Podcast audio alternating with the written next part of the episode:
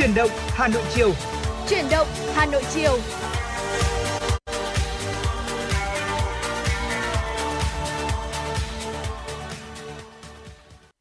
Vâng thưa quý vị thính giả, chào mừng quý vị thính giả đến với chương trình Truyền động Hà Nội chiều ngày hôm nay cùng với Tuấn Kỳ và Bảo Trâm ạ. Vâng thưa quý vị thính giả, chương trình của chúng tôi đang được phát sóng trực tiếp trên tần số FM 96 MHz của Đài Phát thanh và Truyền hình Hà Nội và đang được phát sóng trực tuyến trên trang web hanoionline.vn. À, vâng thưa quý vị, à, những ngày gần đây chúng ta đến gần với một ngày nghỉ rồi. À không, không gọi là ngày nghỉ, phải gọi là một ngày kỷ niệm. Kỳ nghỉ đúng không Một kỳ một ngày kỷ niệm trọng đại nhất của dân tộc chúng ta, ngày 30 tháng 4. À, mỗi lần mà tôi à, những cái ngày gần đây Bảo Trâm ạ, tôi sẽ thường ngồi tôi xem lại những bộ phim thời kháng chiến. Có thể là kháng chiến chống mỹ này, kháng chiến chống pháp này à kháng chiến chống mỹ. Thường là những bộ phim kháng chiến chống mỹ, chống pháp thì có lẽ thỉnh thoảng ngồi xem lại cho nó vui thôi. Nhưng mà đợt này chắc chắn phải xem lại những bộ phim thời kháng chiến chống mỹ. Có thể kể đến những bộ phim tôi yêu thích nhất là mùi cỏ cháy này, rồi là những người viết lên huyền thoại này, hay là một số bộ phim về bác sĩ đặng thùy trâm. Ui sao nó hay đến thế. Phải nói rằng là khi mà tôi xem lại thì những cái kỷ niệm uh, mà gọi là khi mà hồi bé còn ngồi được xem và nghe ông bà kể lại những câu chuyện bố mẹ kể lại những câu chuyện này ấy, cảm giác rất là tuyệt vời. Mặc dù mình không sống trong thời đó đâu nhưng mà cũng cảm thấy là may mắn vì là nhờ có những sự hy sinh như vậy mà chúng ta mới có ngày hôm nay. Tuấn kỳ mới được ngồi ở trên này bảo trâm mới được ngồi ở đây để có thể nói chuyện chia sẻ với quý vị thính giả một số những thông tin hữu ích hay là chia sẻ với quý vị một số bài hát. À, và để um, có thể là để bắt đầu đi chúng ta sẽ cùng đến với một bản tình ca. Sau những gì chúng ta tôi với ờ, Tuấn Kỳ vừa chia sẻ. Một bản tình ca thời chiến không biết nó sẽ như thế nào. À, một ờ, một sáng tác của nhạc sĩ Phan Huỳnh Diểu. Và do nghệ sĩ ưu tú nghệ sĩ ưu tú Quốc Hưng và nghệ sĩ nhân dân Trần Hiếu thể hiện. Ca khúc mang tên là Hành khúc ngày và đêm. Xin mời quý vị thính giả cùng lắng nghe nhé. Quý vị cũng đừng quên là hãy tương tác với chúng tôi qua hotline nóng cần chương trình 024 3773 6688. Quý vị thân mến, quý vị đang lắng nghe chương trình Truyền động Hà Nội chiều được phát sóng vào trên tần số FM 96 MHz của Đài Phát thanh truyền Hà Nội trong khung giờ từ 16 đến 18 giờ hàng ngày và chương trình của chúng tôi cũng đang được phát sóng, được phát trực tuyến trên trang web hanoionline.vn. Và nếu quý vị có bỏ lỡ khung giờ phát sóng nào thì cũng có thể nghe lại trên trang web hanoionline.vn.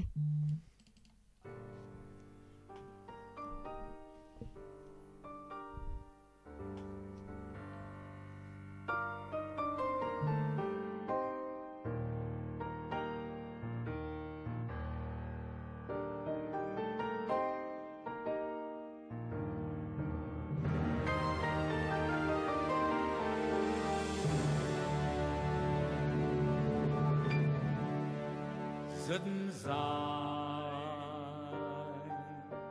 và rất xa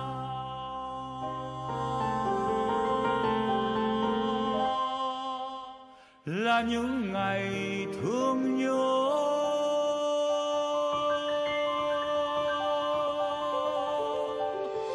Nơi cháy lên ngọn lửa là trái tim. Là trái tim yêu thương.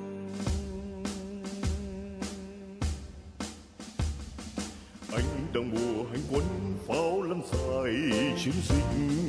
Hồi hồi đêm xuân kích chờ nghe tiếng pháo gian.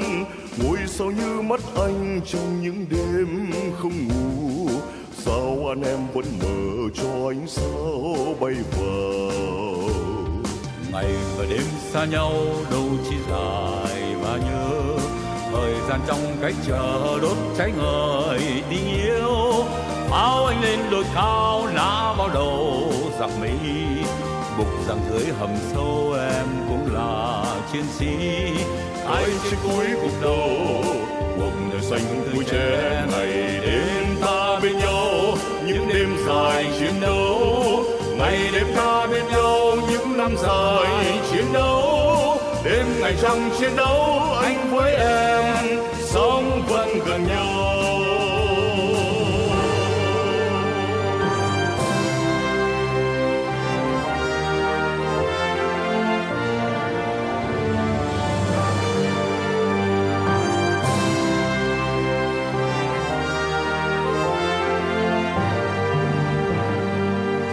Đã mùa hành quân pháo lăn dài chiến dịch.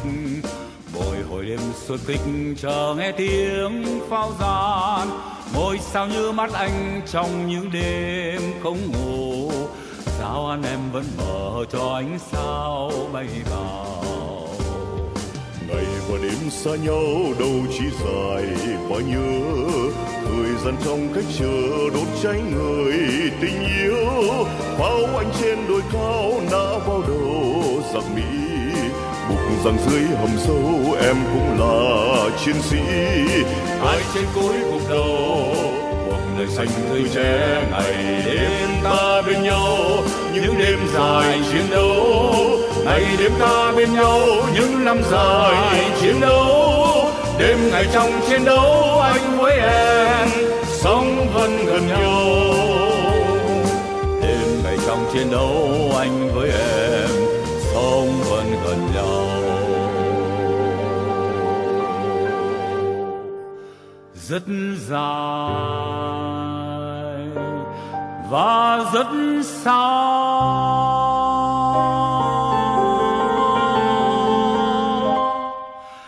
Là những ngày thương nhớ.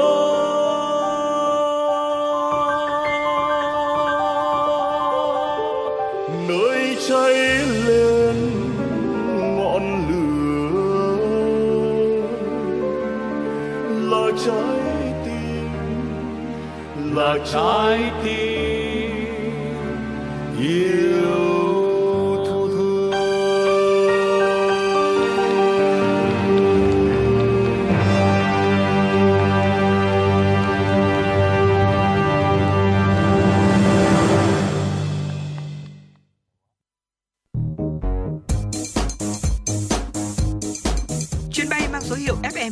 FM96 đang chuẩn bị nâng độ cao. Quý khách hãy thắt dây an toàn, sẵn sàng trải nghiệm những cung bậc cảm xúc cùng FN96. Vâng thưa quý vị thính giả, tiếp tục với chương trình chuyển động Hà Nội của chúng tôi. Xin phép được gửi tới quý vị thính giả những thông tin do phóng viên Kim Anh đã thực hiện và gửi về cho chương trình. Thưa quý vị, sáng nay, đoàn kiểm tra liên ngành số 1 về an toàn vệ sinh thực phẩm của thành phố Hà Nội kiểm tra công tác đảm bảo an toàn thực phẩm trên địa bàn huyện Mê Linh nhân tháng hành động về an toàn thực phẩm năm 2023. Theo báo cáo của Ban chỉ đạo công tác an toàn thực phẩm huyện Mê Linh, trên địa bàn huyện có tổng số 2.112 cơ sở thực phẩm. Trong tháng hành động về an toàn thực phẩm, huyện đã thành lập 20 đoàn kiểm tra liên ngành, bao gồm 2 đoàn tuyến huyện và 18 đoàn tuyến xã thị trấn. Tính đến ngày 24 tháng 4, toàn huyện đã kiểm tra được 183 cơ sở, qua đó xử phạt 9 cơ sở vi phạm với số tiền 26 triệu đồng. Các lỗi vi phạm chủ yếu là giấy chứng nhận đủ điều kiện an toàn thực phẩm hết hiệu lực, dụng cụ chứa chất thải rắn không có nắp đầy theo quy định, nơi kinh doanh, bày bán bảo quản thực phẩm bị côn trùng động vật gây hại xâm nhập, vi phạm quy định trong bảo quản thực phẩm, người trực tiếp tiếp xúc với thực phẩm không mang đầy đủ bảo hộ lao động theo quy định, kinh doanh thực phẩm nhập lậu. Đại diện Ủy ban Nhân dân huyện Mê Linh đánh giá trong tháng hành động vì an toàn thực phẩm, công tác kiểm tra các cơ sở sản xuất chế biến kinh doanh thực phẩm được tiến hành đồng loạt, qua đó hướng dẫn cơ sở thực hiện tốt các quy định về đảm bảo vệ sinh an toàn thực phẩm. Tuy nhiên, trong quá trình triển khai cũng gặp không ít khó khăn, tồn tại và hạn chế. Thưa quý vị, chiều qua, Ủy ban nhân dân thị xã Sơn Tây phối hợp với Liên đoàn Vật Việt Nam, Sở Văn hóa và Thể thao Hà Nội tổ chức lễ bế mạc giải vật dân tộc toàn quốc tranh cúp Phùng Hưng lần thứ hai năm 2023. Phó Chủ tịch Ủy ban nhân dân thị xã Sơn Tây Lê Đại Thăng, trưởng ban tổ chức giải vật dân tộc tranh cúp Phùng Hưng lần thứ hai năm 2023 cho biết, giải vật tổ chức từ ngày 22 đến ngày 24 tháng 4 diễn ra 240 trận đấu với chất lượng chuyên môn cao, thu hút hàng vạn lượt du khách đến cổ vũ. Giải vật tranh cúp Phùng Hưng lần thứ hai năm 2023 có quy mô lớn hơn năm trước với 16 đoàn đến từ các sới vật tiếng tăm ở các tỉnh thành phố trên cả nước đăng ký tham dự với hơn 140 vận động viên, trong đó có nhiều đô vật từng giành huy chương vàng, bạc, đồng và ngoài nước cũng về đây tham gia tranh tài. Tại giải đấu, các đô vật đã cống hiến cho khán giả nhiều màn so tài hấp dẫn, những à, đòn cuốn, bốc một, bốc đôi, gồng, ngóc, dắt, nhấc bổng đối phương hay ép hai vai đối phương xuống thảm của các đồ vật trong những trận đấu ngang sức ngang tài đã tạo nên bầu không khí sôi động, hồi hộp, cuốn hút đông đảo khán giả tới xem và cổ vũ trong 3 ngày diễn ra giải đấu vật. Tại lễ bế mạc, ban tổ chức đã trao các huy chương vàng, bạc, đồng cho những đô vật nam, nữ đạt thành tích của các hạng cân, giải nhất toàn đoàn thành tích 4 vàng, 2 bạc, 1 đồng cho đoàn vận động viên đến từ tỉnh Vĩnh Phúc, giải nhì và giải ba toàn đoàn lần lượt là các vận động viên tỉnh Thừa Thiên Huế và Bắc Giang. Sở Du lịch Hà Nội cho biết trong 5 ngày dịp nghỉ lễ Dỗ Tổ Hùng Vương và các ngày lễ 30 tháng 4 mùng 1 tháng 5 sẽ có nhiều hoạt động sôi nổi, hấp dẫn diễn ra tại nhiều địa điểm của thủ đô để người dân và du khách dễ dàng lựa chọn trải nghiệm. Một trong những hoạt động được dự đoán sẽ thu hút nhiều du khách trong kỳ nghỉ lễ năm nay đó là chương trình lễ hội chào hè Aholo. Xin lỗi quý vị, chương trình lễ hội chào hè Aloha Summer khai trương tại nông trại và công viên nước mới từ ngày 29 tháng 4 đến ngày 3 tháng 5 tại điểm du lịch công viên Thiên Đường Bảo Sơn. Còn tại vườn thú Hà Nội, ngoài tham quan tìm hiểu các động vật, người dân và du khách có thể tham dự chương trình nói chuyện với động vật vườn thú với hai buổi là nói chuyện về loài công Việt Nam vào ngày 30 tháng 4 và nói chuyện về loài vượn đen má trắng ngày 1 tháng 5. Trong khi đó, tại Bảo tàng Dân tộc học, từ ngày 29 tháng 4 đến ngày 30 tháng 4 sẽ có các hoạt động giới thiệu nghệ thuật múa rối nước truyền thống và chương trình tìm hiểu văn hóa Hàn Quốc qua hoạt động trải nghiệm trang phục truyền thống Hàn Búc Hàn Quốc. Bên cạnh đó, Sở Du lịch Hà Nội cho biết, nhiều điểm ngoại thành Hà Nội như khu vực huyện Gia Lâm sẽ tổ chức các chương trình trải nghiệm sinh thái, khám phá quê hương thanh gióng, tham quan di tích đền gióng và các hoạt động tìm hiểu về văn hóa địa phương từ ngày 29 tháng 4 đến ngày 3 tháng 5 tại điểm du lịch Phù Đồng, Ngoài ra, tại xã Bát Tràng, huyện Gia Lâm tổ chức các chương trình tham quan làng cổ, trải nghiệm làm gốm, chương trình biểu diễn nghệ thuật, chợ phiên. Và thưa quý vị thính giả, vừa rồi là một số thông tin đầu tiên trong chương trình chủ động Hà Nội mà Tuấn Kỳ và Bảo Trâm muốn gửi tới cho quý vị thính giả trong chương trình ngày hôm nay. Và ngay bây giờ, hãy cùng chúng tôi khám phá một địa điểm tâm linh đẹp, độc lạ mà chúng ta có thể gọi là cân nhắc để đi trong dịp 30 tháng 4, mùng 1 tháng 5 này nha trong kỳ nghỉ lễ. Đó là Tứ Trấn Thăng Long, nét đẹp tâm linh độc đáo giữa lòng thủ đô. Vâng thưa quý vị, à, phải nói rằng là à, mảnh đất Hà Nội của chúng ta thì có biết bao vẻ đẹp mà phải làm sao động lòng người à, từ những vẻ đẹp hết sức bình dị cổ kính của những ngôi chùa à, hay là cả những công trình kiến trúc đồ sộ từ thời lịch sử xa xưa đến nay nữa vẫn còn vẹn nguyên bao nhiêu giá trị gọi là tuyệt vời của nó. Trong bao vẻ đẹp đó thì có những địa danh dường như đã trở thành nơi in dấu bao cái vẻ linh thiêng của chốn kinh kỳ về một thời thăng long xưa. Đó là những vẻ đẹp của tứ trấn hà nội, mang đậm nét đẹp văn hóa lịch sử và là biểu tượng của thăng long ngàn năm văn hiến. Thăng Long Tứ Trấn thì bao gồm là có đền Bạch Mã này, đền Voi Phục này, đền Kim Liên này và đền Quán Thánh. Đây là bốn ngôi đền thiêng được dựng để thờ bốn vị thần trấn giữ những vị trí huyết mạch của mảnh đất Thăng Long. Thời xưa thì những ngôi đền này thường được nhà vua đến dâng hương vào dịp đầu năm. Đến ngày này thì uh, truyền thống đó vẫn được người dân thủ đô tiếp nối và mỗi ngôi đền thì đều mang những ý nghĩa và những nét đặc trưng riêng hết sức độc đáo và có lẽ là tất cả chúng ta nên là đi thăm nữa. Và địa điểm đầu tiên trong Thăng Long Từ Trần chúng tôi muốn mời quý vị cùng đến đó là đền Quan Thánh. Đền Quan Thánh nổi tiếng linh thiêng trấn giữ phía bắc của kinh thành Thăng Long xưa, thuộc một trong tứ trấn Hà Nội. Đền còn có tên chữ là trấn Quán Vũ, thờ thần Huyền Thiên Trần Vũ, vị thần có công diệt trừ yêu quái. Đền được xây dựng vào năm 1110 dưới thiều dưới triều của vua Lý Thái Tổ. Truyền thuyết xưa có kể lại rằng Huyền Thiên Trần Vũ là một vị thần cai quản phương Bắc, giúp nhân dân trừ tà ma yêu quái và được các nhà vua tin tưởng, thường đến cầu mưa mỗi khi có hạn hán xảy ra. Tượng thờ thần cao lớn mặt vuông, râu dài, mắt nhìn thẳng về trước, áo đạo sĩ, ngồi trên một tảng đá lớn, tay trái bắt quyết, tay phải chống gươm có sán quấn và chống lên lưng của vị rùa. Đó không chỉ là một pho tượng thiêng mà còn được đánh giá là một công trình kiến trúc độc đáo, nghệ thuật đúc đồng và sự tài hoa của những người nghệ nhân Việt Nam cách đây 3 thế kỷ về trước. Với lối kiến trúc độc đáo, hàng năm ngôi đền thu rất nhiều lượt người dân trong nước và quốc tế tới tham quan. Đền Quán Thánh không chỉ là một công trình độc đáo về mặt kiến trúc mà còn là nơi sinh hoạt tín ngưỡng văn hóa của người Hà Nội. Đến nay, vào ngày 3 tháng 3 âm lịch hàng năm, đều tổ chức lễ hội để người dân tưởng nhớ người đã có công diệt trừ tà ma yêu quái để người dân có một cuộc sống bình yên. Vâng, ngoài ra thì à, phải nói rằng là chúng ta không thể không nhắc đến một địa điểm khác, đó là đền Kim Liên Đền Kim Liên trước thuộc là địa phận của phường Kim Hoa, sau phường thuộc phường Đông Tác, huyện Thọ Sương ở phủ Hoài Đức. Này là phường Phương Liên là quận Đống Đa, Hà Nội đó ạ. Và qua các tư liệu, à, thư tịch, văn bia, câu đối, sắc phong về di tích đều khẳng định là đền Kim Liên là nơi thờ thần Cao Sơn, là một nhân vật quan trọng trong điện thần Việt cổ. Đấy, đền thờ thần Cao Sơn Đại Vương, người công giúp vua Lê dẹp loạn này, khôi phục nhà Lê và được vua lập đền thờ để tưởng nhớ à, được khởi dựng từ thời đầu triều Lý khoảng thế kỷ 17 thời vua Lý Thái Tổ. Ngay từ những buổi đầu dựng nước thì à, vua Lý Thái Tổ đã tìm thấy niềm tin vào kinh thành bền vững, thấy những hướng đều có các vị thần à, phúc thần che chở, bảo vệ lại bảo vệ vậy bởi vậy nên nơi này đã được xây dựng nên để gọi là thờ thần Đền được xây dựng từ một gò đất cao ở phía đông, cổng đền thì hướng về phía tây. Bước từ sân lên là phải qua 9 bậc gạch. Hai bên thềm là hai con cá con sấu đá, gọi là con cá sấu đó, à, có niên đại từ đời nhà Lê cơ. Ở tam quan thì được xây giống như kiểu à, nhà hoàn chỉnh, có bốn cột trụ ở bốn góc tường. Kiến trúc của tam quan thì rất là đặc biệt, được chạm khắc hết sức tinh xảo với nhiều hình tứ linh rất đẹp.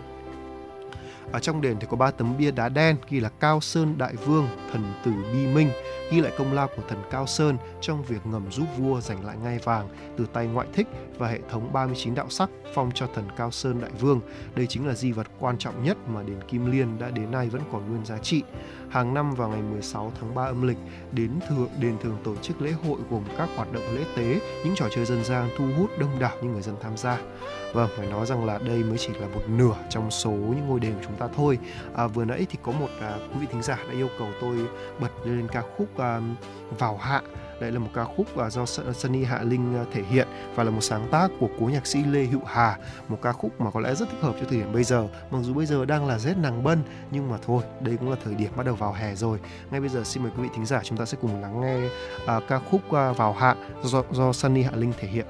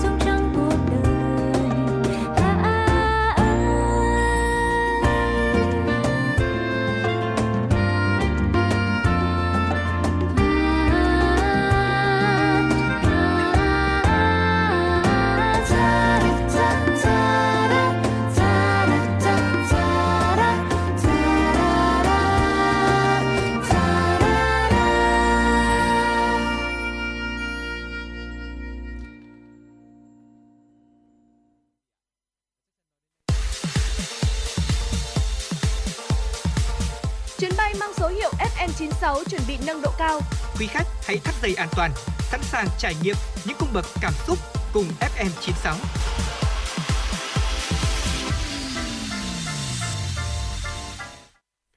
Thưa quý vị thính giả, tiếp tục với chương trình chuyển động Hà Nội của chúng tôi với chuyên mục khám phá Hà Nội.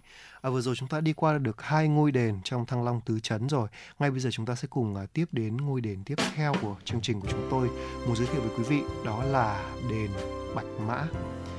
Bạch đền Bạch Mã thì được xây dựng từ thế kỷ thứ 9 là nơi thờ thần Long Đỗ, vị thần có nguồn gốc từ Hà Nội cổ cơ.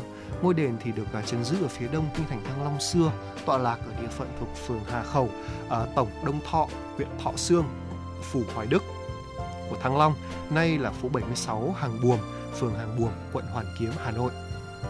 Đền Bạch Mã thì là một trong tứ trấn Thăng Long à, và là một ngôi đền có giá trị lịch sử xây dựng sớm nhất từ tứ trấn ở trong tứ chấn. Và tương truyền là khi vua Lý Công Uẩn rời đô ra Đại La thì vào năm Canh Tuất năm 1010 á thì à, đã xây dựng à, mới.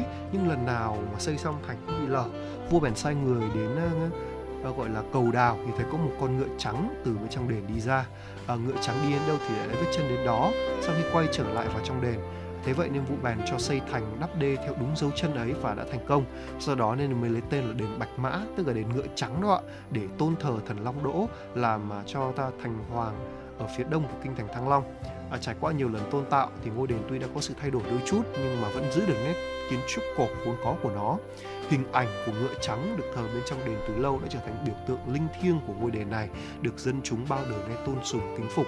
Bên trong đền còn có nơi gọi là lưu giữ nhiều di vật cổ có giá trị, gọi là cùng với nhiều những kiến trúc nghệ thuật đặc sắc, đặc biệt là hình ảnh 15 văn tấm bia ghi lại những điển tích thần thoại trong việc à, xây dựng đền, và những nghi lễ cúng thần và các à, lần trùng tu tôn tạo đền rất chi tiết ở đền Bạch Mã thì không chỉ là một ngôi đền thờ vị thần chấn giữ phía đông của kinh thành Thăng Long đâu mà còn là nơi ghi dấu lại những nét đặc trưng ở trong phong cách kiến trúc cổ từ thời nhà Nguyễn cơ với quy mô kiến trúc khá là lớn ở quay theo hướng nam được bố trí hết sức hài hòa với những với nghi môn, phương đình, đại bái, cung cấm, ở thiêu hương và nhà hội đồng ở phía sau đền à, hàng năm thì đền thường tổ chức lễ hội vào ngày 12 và ngày 13 tháng 2 âm lịch hàng năm.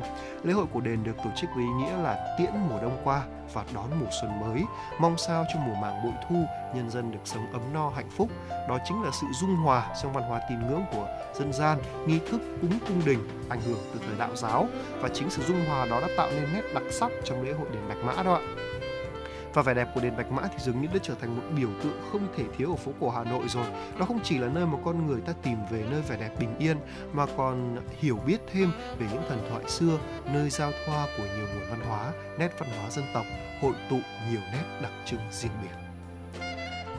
Thưa quý vị à, và với ngôi đền cuối cùng đó là đền Voi Phục trấn tại phía Tây được biết đến là một trong tứ trấn Hà Nội, nằm giữa những tán cây cổ thụ, sừng sững, uy nghi, trải qua hàng trăm ngàn năm lịch sử. Trải qua hàng ngàn năm lịch sử, thuộc địa phận của phường Cầu Giấy, Ba Đình, cạnh bên công viên Thủ Lệ. Sở dĩ đền có tên gọi là đền voi phục vì phía trước đền có đắp hai con voi quỳ gối. Tương truyền khi hoàng tử Linh Lang đi đánh giặc thì có một con voi quỳ xuống thần phục người đưa hoàng tử lên trên vành voi để ra đánh giặc. Con voi nó biết coi trọng người tài giúp nước, biết phục xuống đưa lên, bởi vậy mới có hình ảnh hai con voi quỳ phía trước cổng đền và được người dân gọi là đền voi phục. Trong đền sở hữu nhiều hành vi và câu đối bằng chữ Hán, sơn son thiếp vàng lộng lẫy, nội dung chủ yếu là ca ngợi công đức và sự linh thiêng của các thánh thần. Trải qua thời gian, kiến trúc của ngôi đền cũng đã dần được nhân dân hóa, dần xâm nhập vào các lễ hội, hoạt động sinh hoạt của người dân bên hồ. Vào ngày mùng 9 và mùng 10 tháng 2 âm lịch hàng năm, đền thường tổ chức lễ hội mang tính chất mở với sự tham gia của du khách thập phương, mang ý nghĩa cầu bình an, tiền tài, danh vọng. Ngôi đền ngoài những ý nghĩa trấn yểm, bảo vệ cho kinh thành Thăng Long xưa luôn được bình yên, đền còn là nơi giao thoa của nhiều nền văn hóa khác nhau, xuyên suốt dòng chảy văn hóa lịch sử và đã trở thành vẻ đẹp của Hà Nội, cần được giữ gìn và bảo tồn. Thưa quý vị, Tư trấn Hà Nội không chỉ là những di tích lịch sử ghi dấu lại một thời kỳ lịch sử oai hùng của cả dân tộc, mà dường như nơi đây đã trở thành một biểu tượng không thể thiếu cho sức sống của Hà Nội, cho đời sống văn hóa và tâm linh người Việt. Vâng thưa quý vị, vâng vừa rồi là Thăng Long Tứ chấn, Chúng tôi xin được nhắc lại, đầu tiên đó là đền Quán Thánh, hai là đền Kim Liên, thứ ba là đền Bạch Mã và thứ tư là đền Voi Phục. Đây là bốn địa chỉ tâm linh mà có lẽ rằng chúng ta nên ghé thăm trong dịp nghỉ lễ 30 tháng 4 1 tháng 5. À, lúc này thì à, có lẽ là những à, địa điểm du lịch khác đang khá là đông người rồi thì chúng biết đâu được khi chúng ta đến với những điểm này. Thì cũng là lúc chúng ta có thể tĩnh lại và ngồi chiêm ngưỡng những vẻ đẹp và gọi là tâm linh thiêng vô cùng thiêng liêng của Hà Nội. Và còn à, chúng tôi sẽ cùng tiếp tục chia sẻ với quý vị thính giả những điểm đến những nơi chúng ta có thể đi ở Hà Nội trong dịp nghỉ lễ này. Còn ngay bây giờ chúng ta sẽ cùng tiếp tục với không gian âm nhạc của FM 96 xin phép được gửi tới quý vị ca khúc một uh, ca khúc uh, có thể nói là một sáng tác của nhạc sĩ Hứa Kim Tuyền được thể hiện bởi uh, ca sĩ Thiều Bảo Trâm. Ngay bây giờ xin mời quý vị thính giả cùng thưởng thức ca khúc Love Rosie do Thiều Bảo Trâm thể hiện.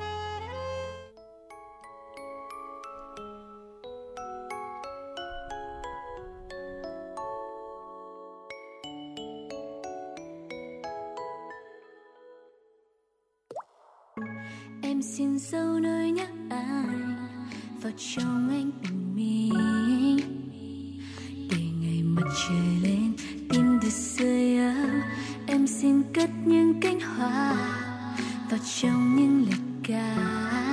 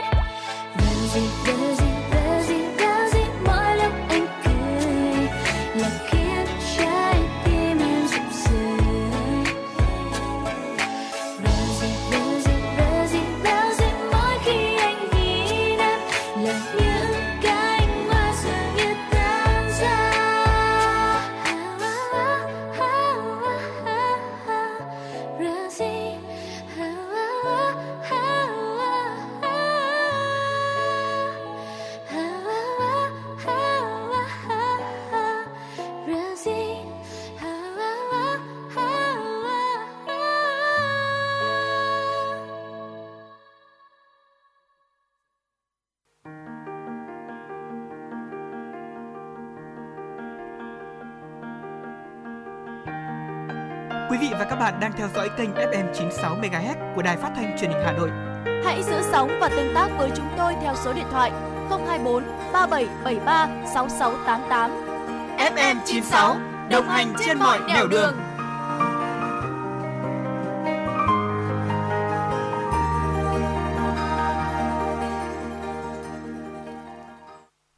Vâng thưa quý vị thính giả, tiếp tục với dòng chảy tin tức của chúng tôi. Xin mời quý vị thính giả cùng đến với một số thông tin do phóng viên Kim Anh đã thực hiện và gửi về cho chương trình. Thưa quý vị, ngày 25 tháng 4, Sở Giáo dục và Đào tạo Hà Nội thông báo về việc xác định chỉ tiêu học văn hóa chương trình giáo dục thường xuyên cấp trung học phổ thông cho các trường trung cấp và cao đẳng trên địa bàn năm học 2023-2024. Theo đó, Sở giao 50 cơ sở giáo dục nghề nghiệp tuyển sinh 261 lớp với 11.535 học viên. Đối tượng tuyển sinh là các học sinh đã hoàn thành chương trình trung học cơ sở trên địa bàn 30 quận, huyện, thị xã của thành phố Hà Nội. Học sinh học văn hóa chương trình giáo dục thường xuyên cấp trung học phổ thông đủ điều kiện theo quy định được đăng ký tham gia dự thi tốt nghiệp trung học phổ thông. Hôm nay, Sở Giáo dục và Đào tạo Hà Nội thông báo danh sách 22 cơ sở giáo dục chưa đủ điều kiện tuyển sinh lớp 10 năm học 2023-2024. Theo thông báo, có 22 cơ sở giáo dục chưa đủ điều kiện tuyển sinh lớp 10 năm học 2023-2024. Trong đó có 14 trường trung học phổ thông, trường phổ thông có nhiều cấp học và 8 cơ sở trường trung cấp, cao đẳng học viện. Cùng với việc công bố tên trường chưa đủ điều kiện tuyển sinh thông báo của Sở Giáo dục và Đào tạo Hà Nội, Sở cũng nêu rõ địa chỉ hoạt động của trường để học sinh cha mẹ học sinh nắm rõ. Thông báo cũng nêu ra yêu cầu mà các trường cần hoàn thiện như cơ sở vật chất, trang thiết bị, hồ sơ đăng ký tuyển sinh năm học 2023-2024 chưa có báo cáo giải trình về địa điểm hoạt động dạy và học, hồ sơ cấp phép hoạt động giáo dục, điều kiện cơ sở pháp lý về hợp đồng thuê mượn địa điểm hoạt động, cơ sở pháp lý về tổ chức dạy chương trình đào tạo quốc tế, cơ sở pháp lý về phòng cháy cháy của cơ quan có thẩm quyền. Thưa quý vị, Công an huyện Mỹ Đức, Hà Nội cho biết đã tạm giữ đối tượng Nguyễn Thị Cúc, sinh năm 1975 ở xã Giao Thanh, huyện Giao Thủy, tỉnh Nam Định về hành vi vận chuyển trái phép chất ma túy. Trước đó vào khoảng 4 giờ ngày 14 tháng 4 tại khu vực xã Đồng Tâm, huyện Mỹ Đức, tổ công tác công an huyện Mỹ Đức đã làm nhiệm vụ tuần tra, phát hiện một xe khách có biểu hiện nghi vấn. Quá trình kiểm tra, tổ công tác phát hiện đối tượng Nguyễn Thị Cúc có hành vi vận chuyển trái phép chất ma túy, tăng vật thu giữ là hai bánh heroin có khối lượng là 674,96 gram, hai điện thoại di động và 2 triệu đồng. Hiện công an huyện Mỹ Đức đang phối hợp với các đơn vị nghiệp vụ củng cố hồ sơ, xử lý đối tượng theo quy định. Vâng thưa quý vị, vừa rồi là một số thông tin do phóng viên Kim Anh đã thực hiện và gửi về cho chương trình của chúng ta. Còn ngay bây giờ chúng ta sẽ cùng đến với chuyên mục Sống khỏe cùng FM96. Ở à, bây giờ câu hỏi đầu tiên xin phép được hỏi Bảo Trâm này. Đối với Bảo Trâm thì thế nào là một người tích cực? Tôi nghĩ là một người tích cực đầu tiên là xuất phát từ những cái tư duy những cái suy nghĩ của người ấy cũng phải tích cực. À, và những người tích cực ạ thì người ta không chỉ thể hiện trong cái lời nói trong cái tư duy của người ta đâu mà nó thể hiện rõ nét nhất và được mọi người xung quanh nhìn nhận nhất đó là thông qua lối sống của một người. À, cá nhân bảo trâm thấy gì? Bản bản thân tôi cũng là một người gọi là không phải tích cực hoàn toàn 100% nhưng mà chắc cũng tầm 70% mình cũng là người tích cực. Và thông thường thì uh, tôi thường chọn là mình sẽ đọc sách này hay là uh, mình giúp giúp đỡ mọi người khi mà mình có điều kiện cần uh, khi mà mình uh, nhận được một cái trường hợp nào đó mà cần giúp đỡ mà mình uh, mình cũng giúp người ta một phần nào đó thì tôi với tôi đó là một uh, một vài những biểu hiện của lối sống tích cực. Vâng. Và thực ra thì đúng là như vậy đấy, vì là cái sự tích cực đôi khi nó không đến từ bản chất, bản năng của chúng ta, mà nó phải qua một sự luyện tập, qua những cái hoạt động nhỏ nhỏ hàng ngày thôi là đã có thể, gọi là, giúp đỡ chúng ta trở nên tích cực hơn được rồi. Còn ngay bây giờ chúng ta sẽ cùng ờ, Tuấn Kỳ và Bảo Trâm sẽ chia sẻ với quý vị thính giả là 7 điều mà những người lạc quan thường hay làm để trở nên tích cực hơn. Ngoài ra thì chúng ta cũng có thể là cho những người mà đang gặp một chút vấn đề về sức khỏe tinh thần, chúng ta cũng có thể thử làm những hoạt động này xem, biết đâu là có thể cải thiện được tâm trạng của chúng ta thì sao, để hướng tới một trạng thái là cân bằng cảm xúc đúng không ạ? Vâng, ngay bây giờ chúng ta sẽ cùng bắt đầu ạ. Việc điều đầu tiên mà chúng ta có thể nên thử để trở nên lạc quan hơn là cho phép mình cảm nhận mọi thứ. À, tích cực độc hại thì là một là một điều rất là nguy hiểm nha, phải cảnh báo trước cho quý vị thính giả như vậy. Vì chúng ta sẽ không thừa nhận và trải nghiệm mọi cảm xúc và cả tính tốt lẫn tính xấu. Lạc quan thì không nhất thiết phải là luôn tích cực hay là nhìn nhận mọi mặt tốt của mọi thứ. Lạc quan có nghĩa là cho phép bản thân được phép cảm nhận và cảm nhận được tất cả các cảm xúc của mình và cho phép người khác được hỗ trợ chúng ta trong cái hành trình đó, có niềm tin và hy vọng vào tương lai. Tức là chúng ta hãy kể cho những người mà chúng ta tin tưởng nhất đó về những gì chúng ta đang cảm thấy. Thì từ đó thì cả hai người sẽ cùng nhau cảm nhận và từ đó chúng ta sẽ có thể cân bằng được với nhau hơn. Và khi đối mặt với nghịch cảnh thì chúng ta có thể tiếp cận theo hướng tích cực bằng cách là tạm nghỉ một chút, thành thật với những gì chúng ta đang cần được hỗ trợ. Vì sự lạc quan và là cái cam kết để hướng tới hy vọng cho tương lai, nên là những người lạc quan ấy thì luôn dùng những trải nghiệm của mình để tiến về phía trước đó ạ vâng đúng thật là uh, nếu như mà lạc quan được thì mình phải uh, cho phép bản thân mình cảm nhận được tất cả mọi thứ đúng không ạ? Không chỉ là với những cái điều tốt những điều tích cực mà bà trâm vừa nói mà đôi khi mình cũng phải chấp nhận cả những cái sự uh, tiêu cực nữa và đó luôn là những cái trải nghiệm của mình. Và chỉ khi có những trải nghiệm thì chúng ta mới có thể tiến về phía trước. Uh, và thưa quý vị điều tiếp theo không biết là có quý vị thính giả nào nghe đài mà chúng ta đã từng mắc phải chứng lo âu? Và đôi lúc mình nhận ra rằng là hình như là bản thân mình đã nghĩ quá nhiều về những điều có thể xảy ra trong tương lai. Chẳng hạn như là việc ờ, người yêu chúng ta bị ốm này, mất việc hoặc là tai nạn xe hơi nữa. Và theo Cabrera Gachin, một nhân viên xã hội của nhóm trị liệu tâm lý New York ờ, người này cho biết là một phần để trở nên tích cực hơn đó là cố gắng hết sức để sống trong hiện tại. Uh, cô cho biết là lạc quan có thể biết rằng là thời điểm duy nhất bạn có thể kiểm soát hoặc thay đổi là hiện tại. Sự lạc quan đến từ sự gắn kết với thời điểm trước mắt và biết rằng bạn có cách và khả năng học hỏi để xử lý tình huống. Lần tới khi mà cảm thấy khó khăn hoặc là rơi vào vòng xoáy của sự tiêu cực, hãy đánh giá lại những gì mà bạn có thể nhìn thấy, chạm vào, nghe thấy và ngửi thấy ngay lúc đó. Sử dụng các giác quan của bạn luôn một cách trực quan để giúp chúng ta có thể neo vào hiện tại và thoát khỏi vòng xoáy tiêu cực và đúng thật là tâm lý đôi khi là cái tâm lý lo xa nó cũng không hẳn là xấu đâu anh chị ạ nhưng mà chúng ta lo xa một cách thái quá nghĩ về tương lai quá nhiều uh, nghĩ về những cái điều tiêu cực có thể xảy ra trong tương lai thì lại làm một cái uh, một cái tác dụng ngược cho sức khỏe tinh thần của chúng ta Vâng, đúng là như vậy. Tôi hoàn toàn đồng ý những gì mà Bảo Trâm thường hay uh, đã đã vừa chia sẻ cho quý vị thính giả. Tiếp theo là chúng ta hãy tập trung vào khả năng và giá trị của bản thân mình. À, phải nói rằng là mỗi một người sinh ra thì sẽ có một cái số số mệnh khác nhau ở trên đời đúng không ạ? Không phải ai cũng gọi được sinh ra để trở thành vĩ nhân hay là không phải ai sinh ra cũng để làm được một cái gì đó lớn lao. Đôi khi chúng ta làm một việc nhỏ thôi nhưng mà bằng hết sức của mình thì mọi chuyện chắc chắn đã khác rồi. Điều khiến người ta lạc quan với sự khác biệt của những người bi quan đó là họ tập trung vào điểm mạnh thay vì điểm yếu của bản thân. Người lạc quan sẽ xem thất bại là một bài học chứ không phải là mất mát họ tin rằng là học hỏi là một phần tự nhiên của mọi sự tiến bộ và sử dụng kết quả của một cơ hội để phản ánh, phát triển và cải thiện. Họ có cái nhìn tích cực về bản thân và hình ảnh của bản thân, cũng như là cái sự tự tin để xử lý những thách thức và đạt được mục tiêu. Nếu bạn không đạt điểm cao trong bài thuyết trình hay là không đạt thành công trong dự án, thì đừng tự trừng phạt bản thân mình vì không hoàn hảo nếu bạn muốn trở nên tích cực hơn thì hãy tập thói quen là viết ra những thành công của mình đi, sau đó cố gắng hiểu rõ hơn những thiếu sót để có thể vượt qua chúng. Cái việc mà nhận thức rõ được giá trị của bản thân sẽ giúp cho quý vị thính giả chúng ta sẽ có một cái một cái niềm kiêu hãnh nào đó để bước trên cuộc đời mỗi người trên đời có một giá trị khác nhau. Những người ngại này, những người hay xấu hổ thường sẽ là những người, gọi là, chưa ý thức rõ được giá trị của bản thân mình như thế nào. Đôi khi chúng ta cứ học đi, học và tìm được giá trị, những cái điều mà mình mạnh hơn người khác, thì tự nhiên chúng ta sẽ trở nên tự tin hơn thôi, có đúng không nào? Vâng và uh, ờ, anh Kỳ có biết không ạ khi mà chúng ta luôn động viên và nói với nhau rằng là hãy sống tích cực lên, lạc quan lên thì đôi khi những cái lời nói đó nó chỉ là những lời nói suông mà thôi. Nếu như mà chúng ta không có những cái kỹ thuật định hình lại sự tích cực, uh, quý vị hãy thử nghĩ xem uh, đã có một cái lần nào đó mà chúng ta có một cuộc nói chuyện mà khiến bản thân mình cảm thấy gọi là bực mình rồi là nóng này có những cái mâu thuẫn mà không thể giải quyết được không? Hay là khi mà uh, chúng ta và đối tác không tìm được sự thỏa hiệp trong một quyết định quan trọng chẳng hạn. Trong những cái thời điểm này, chúng ta rất dễ bị rơi vào cái trạng thái là bi quan hóa mọi thứ và có cái tầm nhìn phiến diện à, nhưng mà nghiên cứu cho thấy rằng là cái việc luyện tập suy nghĩ về bản thân và tình huống của mình bằng cách sử dụng các kỹ thuật định hình tích cực thì có thể rất hữu ích. À, làm thế nào để có thể định hình lại những bất tiện hàng ngày và những ngày tồi tệ để tìm ra điều may mắn hay là tích cực? À, nghĩ rằng tình hình không tệ như mình có thể mang lại cho bạn những hiểu biết và trải nghiệm mới. Quan trọng đó là chúng ta hãy học cách chấp nhận những khó khăn và để cảm xúc tuôn trào điều xảy ra sau đó mới thực sự tạo nên cái sự khác biệt. Liệu rằng là chúng ta vẫn cảm thấy cay đắng tức giận hay là bực bội? Hay là chúng ta sẽ gác lại những cảm xúc đó và uh, thay đổi suy nghĩ của mình để tìm ra những điều tích cực những điều tốt đẹp hay đây? Uh, thì đó rõ ràng nó phải là một cái quá trình mà chúng ta có thể uh, luyện tập một cái quá trình mà chúng ta tự luyện tập bản thân mình luôn nghĩ về những điều tích cực.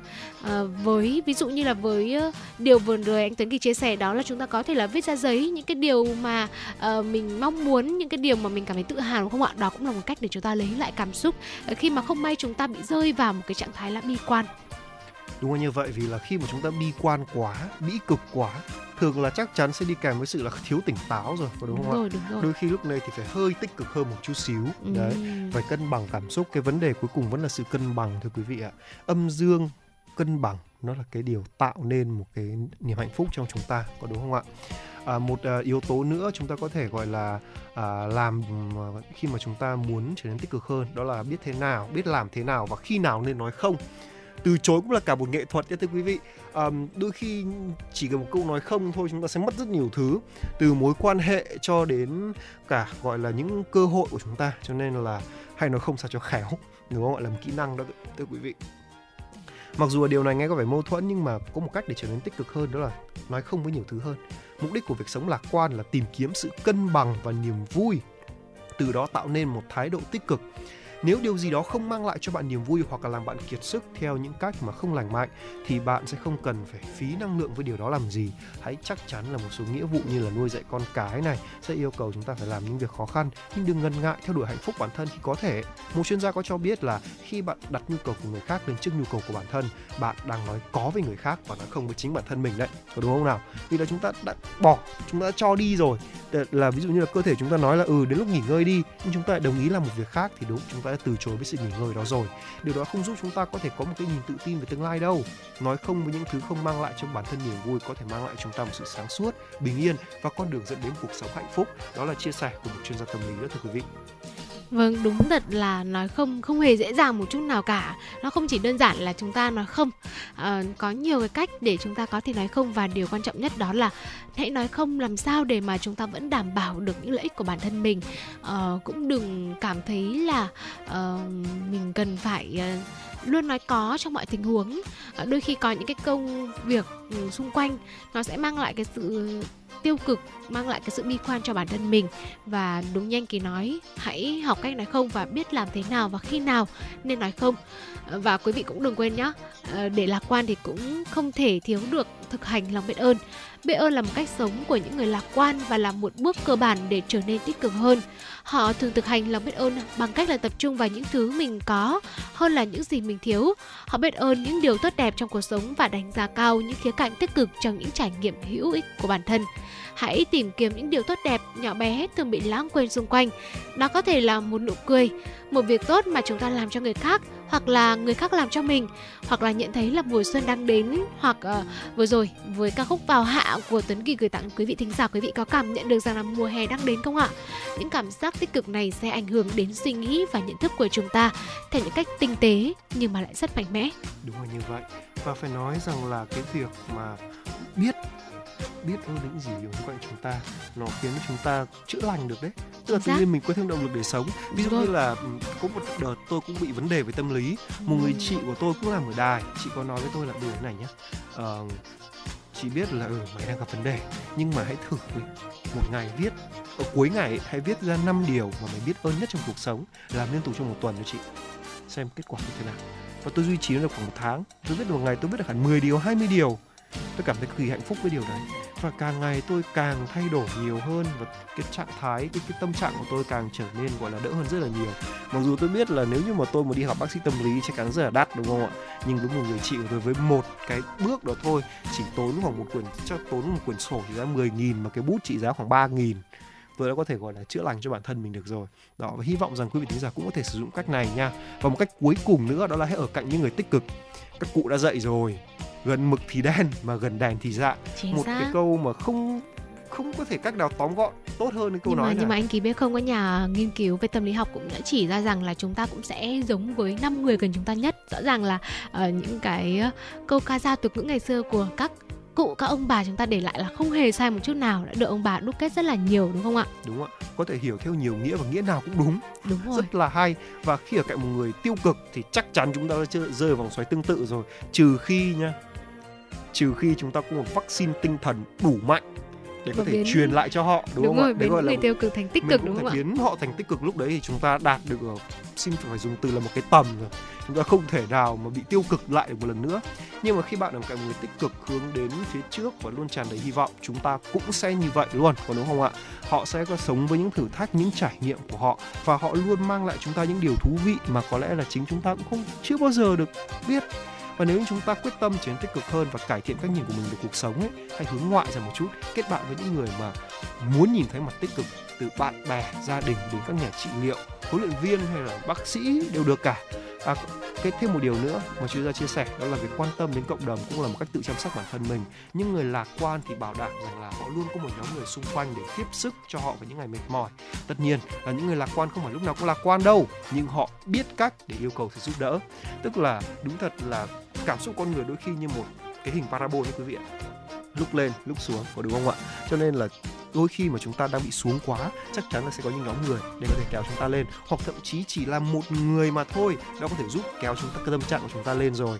Và không ai nếu như mà chúng ta muốn đi một muốn đi nhanh ấy, thì đi một mình mà muốn đi xa thì hãy đi cùng nhau. Một người bạn đồng hành thì lúc nào cũng tuyệt vời hơn rất là nhiều việc chúng ta đi nhanh một mình có đúng không ạ? Và ngay sau đây chúng ta sẽ cùng à, điểm lại một số cách để làm chúng ta tích cực hơn một số bài trị liệu tâm lý à, để có một à, cảm xúc cân bằng hơn. Đó là hãy cho phép mình cảm nhận mọi thứ này hãy sống trong hiện tại, hãy à, tập trung vào khả năng và giá trị của bản thân mình. Hãy sử dụng các kỹ thuật định hình lại sự tích cực. Hãy biết làm thế nào và khi nào nên nói không. Hãy thực hành lòng biết ơn ở cạnh và cuối cùng là hãy ở cạnh những người tích cực quý vị nhé. Với 7 bài tập này, hy vọng rằng quý vị thính giả sẽ có thể hướng đến một cái lối sống nó tích cực hơn và từ đó mang lại niềm vui cho cuộc sống. Bởi vì sau cơn mưa thì trời lại sáng và biết đâu được sẽ có cầu vồng đúng không? Sau tất cả thì những cái điều tích cực nó cũng lại về với mình mà thôi. Và tự nhiên tôi lại nhớ đến một ca khúc mặc dù là viết về tình yêu cơ, nhưng mà tôi nghĩ rằng nó rất là phù hợp để dành cho những ờ, bạn nào mà đang trong trạng thái gọi là hơi tiêu cực một chút, đang gặp khó khăn, hãy nghe ca khúc này, cảm nhận nó theo một góc nhìn khác đi. Đừng nghĩ rằng chỉ là một uh, sự quay trở về của một tình yêu mà là sự trở về của những điều tốt đẹp, điều tích cực nhất. Đây là một sáng tác của nhạc sĩ Khắc Hưng. À, ngay sau đây chúng ta sẽ cùng đến với ca khúc uh, sau tất cả.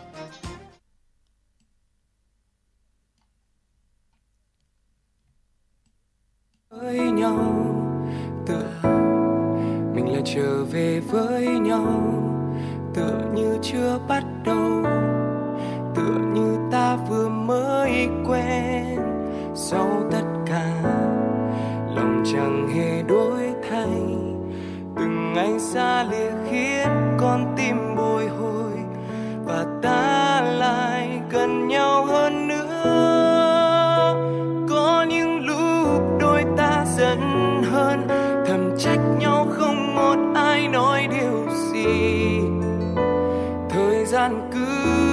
chậm lại từng giây phút sao quá dài để khiến anh nhận ra mình cần em hơn.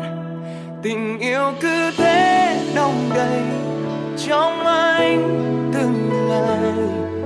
Vì quá yêu em nên không thể làm gì khác. Chỉ cần ta mãi luôn dành cho nhau những chân thành mọi khó khăn cũng chỉ là thử thách. Vì trái tim ta luôn luôn thuộc về nhau.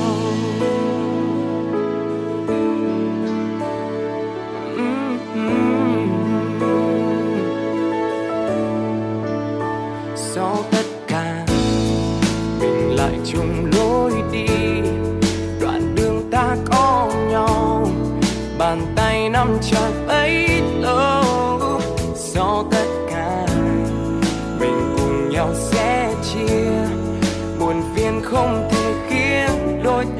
tim hoa và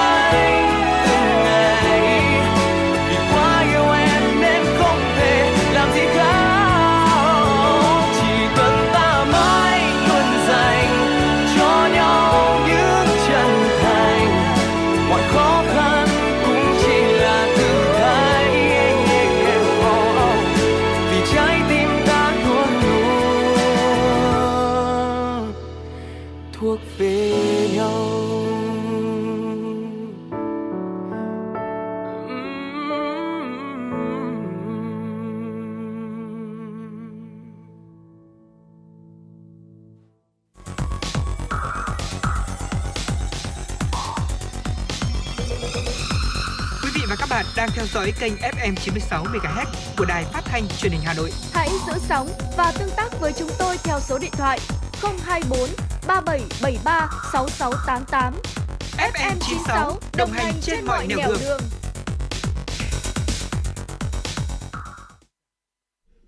Thưa quý vị thính giả, tiếp tục với dòng chảy tin tức của FM 96, xin mời quý vị thính giả cùng đến với một số thông tin quốc tế. Thưa quý vị, trong cuộc gặp mặt với Ngoại trưởng Nga Sergei Lavrov ngày hôm qua tại New York, Tổng thư ký Liên Hợp Quốc Antonio Guterres đã đưa ra phương án giải quyết liên quan đến thỏa thuận này.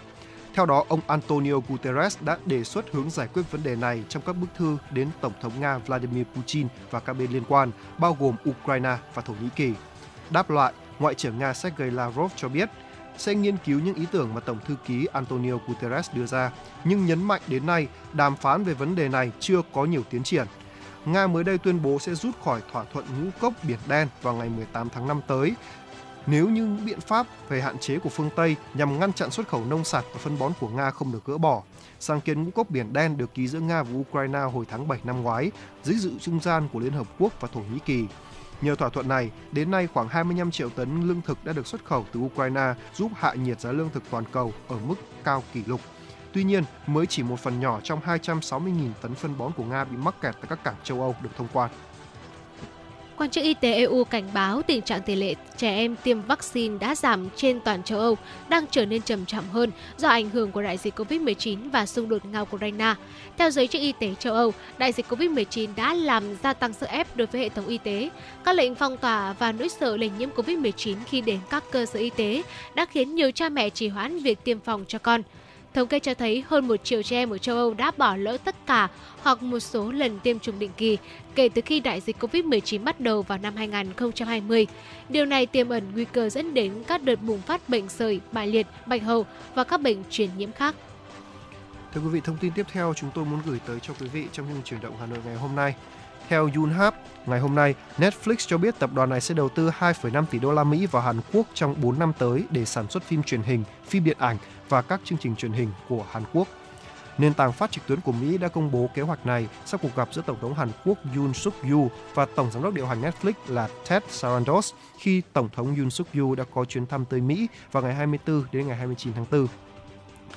Bộ Văn hóa Hàn Quốc cho biết đây là khoản đầu tư lớn nhất từng được thực hiện trong ngành công nghiệp giải trí của đất nước, không chỉ giúp tạo ra 68.000 việc làm mà còn tăng cơ hội để lĩnh vực này tiến ra thị trường toàn cầu. Thưa quý vị, Walt Disney bắt đầu đợt sa thải hàng loạt lần thứ hai. Động thái trên diễn ra trong bối cảnh tập đoàn này đang xúc tiến kế hoạch cắt giảm 7.000 nhân sự để tiết kiệm khoảng 5,5 tỷ đô la Mỹ. Trong đợt cắt giảm diễn ra từ ngày 24 đến ngày 27 tháng 4, Walt Disney dự kiến sẽ sa thải hàng nghìn nhân sự trong tất cả các mảng kinh doanh bao gồm Disney Entertainment, Disney Entertainment, Disney Park, Experience and Product. Và với đợt mới này, Walt Disney sẽ cắt giảm tổng cộng là 4.000 việc làm. Ngành giải trí đã phải tiết giảm chi tiêu kể từ khi dịch vụ phát sóng video trực tuyến ra mắt, khiến nhiều công ty truyền thông có tên tuổi thua lỗ hàng tỷ đô la Mỹ khi phải cạnh tranh với các nền tảng video trực tuyến như Netflix. Dự kiến đợt cắt giảm thứ ba sẽ tiếp tục vào đầu mùa hè này. Vâng thưa quý vị thính giả, vừa rồi là một số thông tin quốc tế mà Tuấn Kỳ và Bảo Trâm đã gửi tới quý vị thính giả trong chương trình chuyển động Hà Nội chiều ngày hôm nay cùng với chúng tôi. Và thưa quý vị, nếu quý vị thính giả muốn liên hệ với chúng tôi, xin hãy nhớ ghi nhớ số điện thoại đường dây nóng của chương trình là 024 3773 6688 hoặc qua fanpage chính thức của chuyển động Hà Nội là FM96 Thời sự Hà Nội quý vị thính giả nhé. Còn ngay bây giờ trước khi đến với khung giờ thứ hai của chuyển động Hà Nội, xin phép được gửi tới quý vị thính giả một sáng tác của nhạc sĩ Thanh Tùng. À, ca khúc mang tên là Giọt nắng bên thềm do giọng ca của anh Khang thể hiện. Chúng tôi sẽ quay trở lại ngay sau ca khúc này.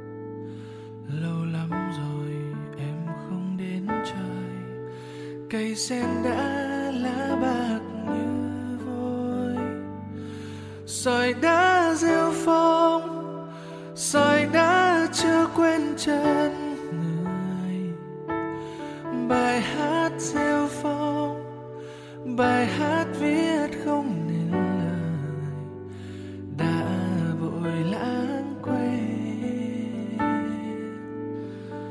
Bài hát tìm trong nỗi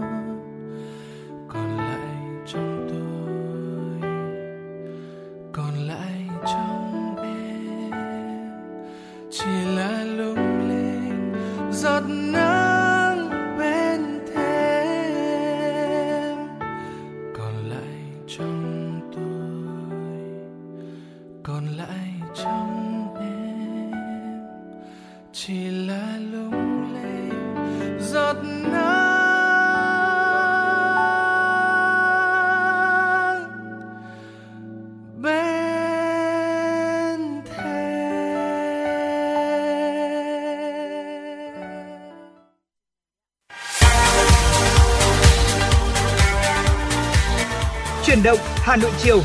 Chuyển động Hà Nội chiều.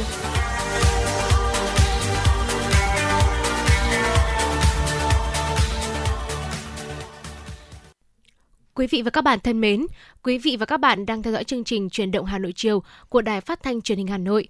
Chương trình đang được phát trực tiếp trên sóng FM 96 MHz. Đồng thời, chương trình cũng đang được phát trực tuyến trên trang web hanoionline.vn. Quý vị hãy tương tác với chúng tôi qua số điện thoại nóng của chương trình 024 3773 6688. Và bây giờ là những tin tức mà chúng tôi vừa cập nhật.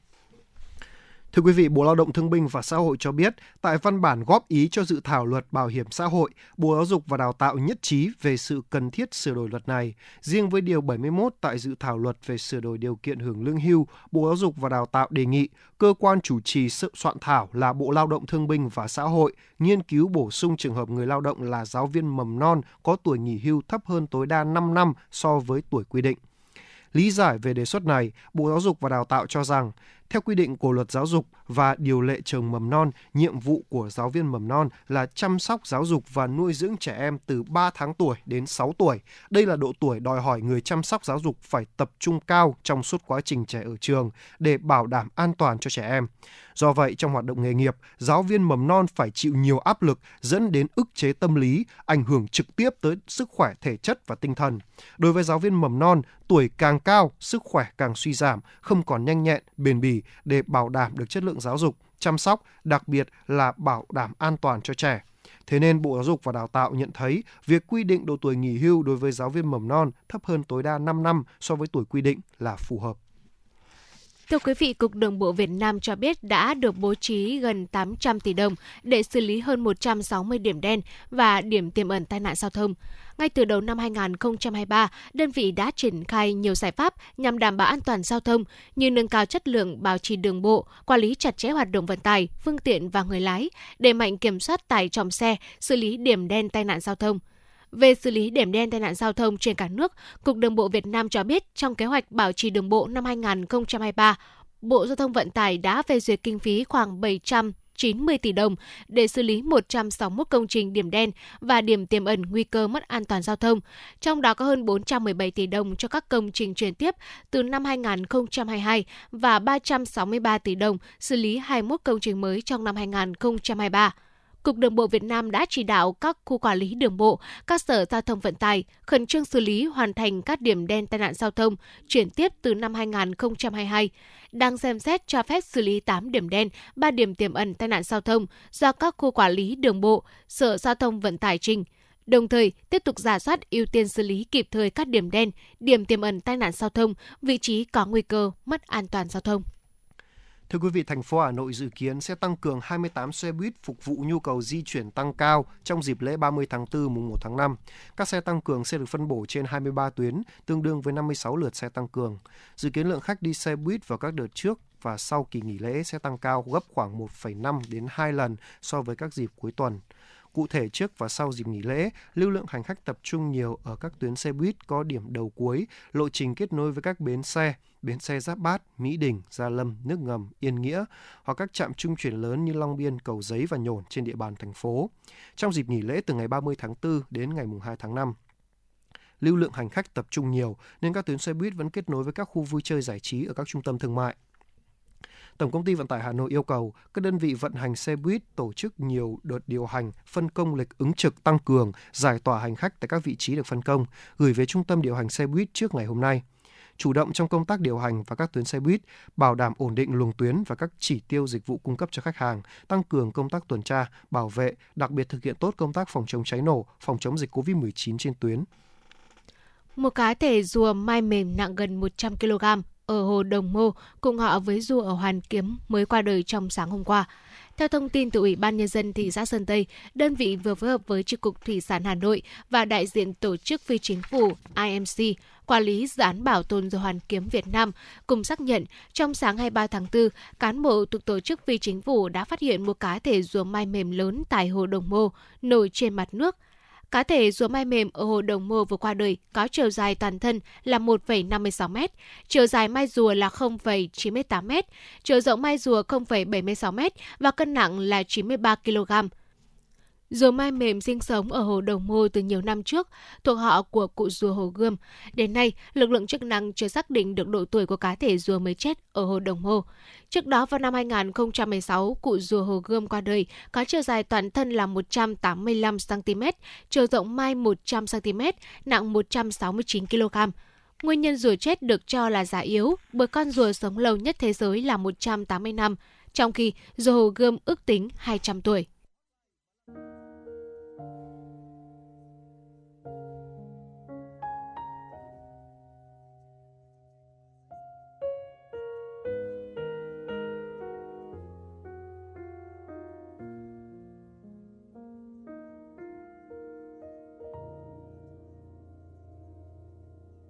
Những con đường ngập trong lá thu. Hà nội nghiêng nghiêng trong giấc mơ.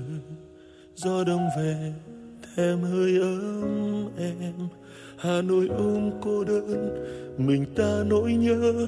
Hàng cây khô ngẩn ngơ, góc phố hôm nào. Giờ còn không, bóng em ngỡ ngàng.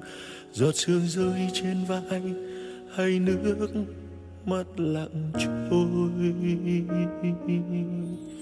Cho tôi về hà nội chút thôi, tìm một thoáng heo may mùa đông. Cho tôi về hà nội phút giây, để tìm em hương cố chiều thu.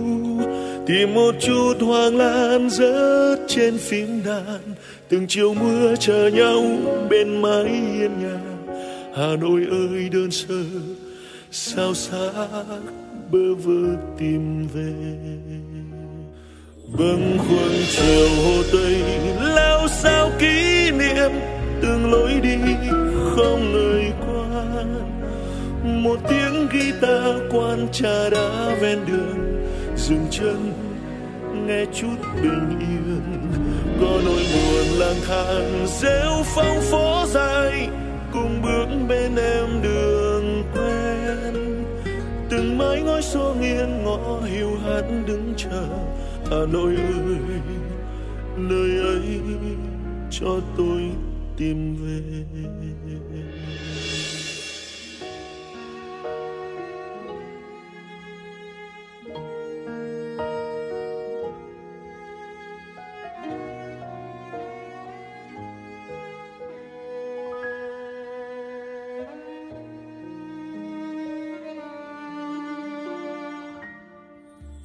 Cho tôi về hà nội chút thôi. Tìm một thoáng, heo may mùa đông. Cho tôi về hà nội phút giây. Để tìm em hương cốm chiều thu. Tìm một chút hoàng lan rớt trên phím đàn. Từng chiều mưa chờ nhau bên mái hiên nhà. Hà nội ơi, đơn sơ, sao xa bơ vơ tìm về. Bâng khuâng chiều hồ tây, lao sao kỷ niệm từng lối đi không người quan. Một tiếng guitar quan trà đá ven đường, dừng chân, nghe chúa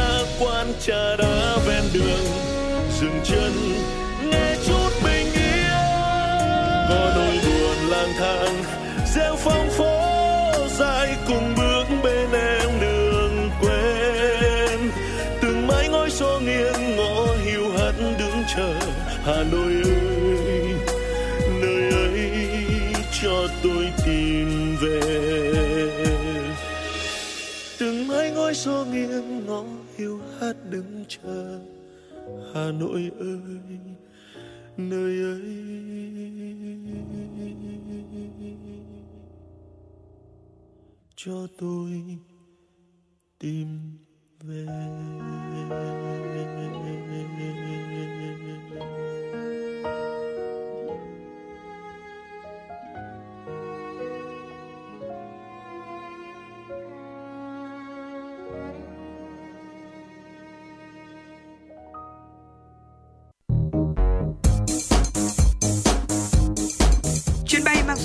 FM96 đang chuẩn bị nâng độ cao. Quý khách hãy thắt dây an toàn, sẵn sàng trải nghiệm những cung bậc cảm xúc cùng FN96. Thưa quý vị thính giả, tiếp tục với dòng chảy tin tức của FM96. Xin mời quý vị thính giả chúng ta sẽ cùng đến với một số thông tin do phóng viên Kim Anh đã thực hiện và gửi về cho chương trình của chúng tôi. Thưa quý vị, Món bánh mì Việt Nam vừa lọt danh sách 24 món bánh kẹp ngon nhất trên thế giới năm 2023 do CNN bình chọn và công bố. Theo CNN, du khách có thể dễ dàng tìm thấy bánh mì tại các quầy hàng ở vỉa hè, xe bán đồ ăn trên mọi con phố. Đây không chỉ là món ăn được ưa chuộng trong nước mà còn nhiều khách quốc tế biết đến và yêu thích. CNN mô tả món bánh mì của Việt Nam có đa dạng các loại nhân, thường là gồm pate, chả lụa, dưa chua, rau mùi, sốt. Tùy vào từng vùng miền, du khách sẽ được thưởng thức nhiều loại bánh mì với nhân khác nhau. Trang báo của Mỹ còn mô tả bánh mì Việt Nam giòn, thơm, ngon và cực kỳ ngon. Tiêu chí của danh sách này là các loại bánh kẹp nổi tiếng đại diện cho một số quốc gia, nhiều người khen ngợi hương vị thơm ngon, độc đáo, được người dân ở chính nơi đó yêu thích. Bên cạnh bánh mì, ba đại diện khác đến từ châu Á cũng lọt danh sách bánh mì kẹp là Samara Shawarma và Falafel Pita ở Trung Đông. Katsu Sando, bánh sandwich thịt heo chiên giòn và bắp cải thái sợi của Nhật Bản. Hôm qua, đội 4 phòng cảnh sát môi trường công an thành phố Hà Nội đã phối hợp với đội quản lý thị trường số 17 tiến hành kiểm tra cơ sở kinh doanh thực phẩm đông lạnh, địa chỉ tại thôn 2 Phùng Thượng, Phúc Thọ, thành phố Hà Nội. Chủ cơ sở là bà CTH sinh năm 1992, trú tại thôn 2 xã Phùng Thượng, Phúc Thọ, Hà Nội. Quá trình kiểm tra, đoàn kiểm tra phát hiện tạm giữ tại địa điểm kinh doanh 840 kg trứng non da cầm đông lạnh, 40 kg nầm động vật đông lạnh không rõ nguồn gốc xuất xứ, không có kiểm dịch động vật, có hiện tượng bốc mùi khó chịu. Hiện đội 4 phòng cảnh sát môi trường công an thành phố Hà Nội đang tiếp tục phối hợp với đội quản lý thị trường số 17 xác minh xử lý vụ việc theo quy định của pháp luật. Phòng Cảnh sát Môi trường Công an thành phố Hà Nội khuyên cáo người dân hãy sử dụng thực phẩm an toàn để bảo vệ sức khỏe của bản thân và cộng đồng, tích cực phối hợp với các lực lượng chức năng trong phát hiện, đấu tranh, xử lý đối với các đối tượng vi phạm pháp luật về an toàn thực phẩm. Thưa quý vị, vào 6 giờ ngày 25 tháng 4, một vụ nổ lớn đã xảy ra tại trung cư IEC trên địa bàn xã Tứ Hiệp, huyện Thanh Trì, Hà Nội. Theo thông tin ban đầu, nhiều người dân hốt hoảng khi nghe tiếng nổ lớn phát ra từ một căn hộ của trung cư. Cửa kính của nhiều căn hộ xung quanh bị vỡ vụn và nhiều tài sản bị hư hại.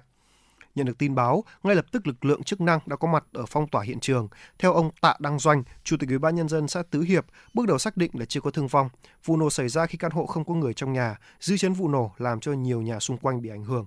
Nguyên nhân ban đầu xác định là vụ nổ có thể là do khí ga. Chiều qua, Phòng Cảnh sát Giao thông Công an thành phố Hà Nội cho biết, đơn vị vừa lập biên bản xử phạt tài xế điều khiển ô tô bán tải có hành vi cản trở đoàn xe ưu tiên.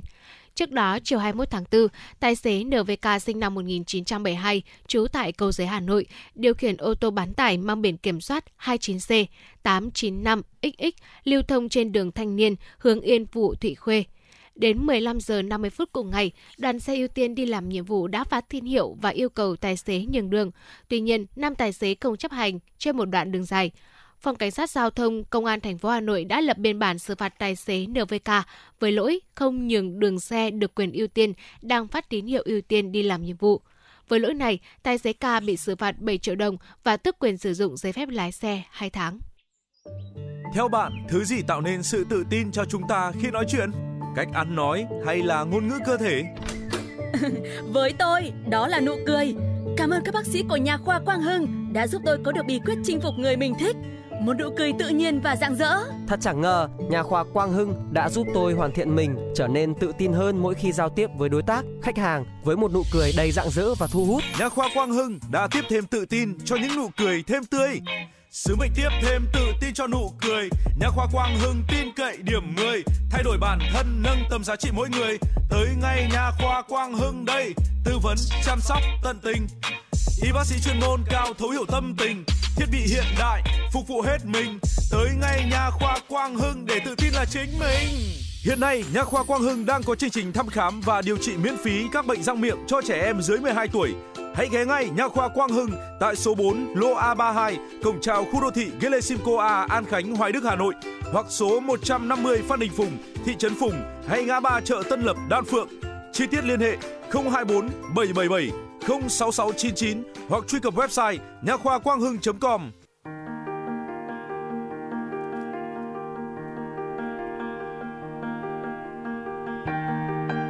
Quý vị và các bạn đang theo dõi kênh FM 96 MHz của đài phát thanh truyền hình Hà Nội.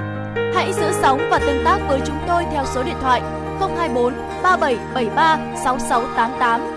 FM 96 đồng hành trên mọi nẻo đường.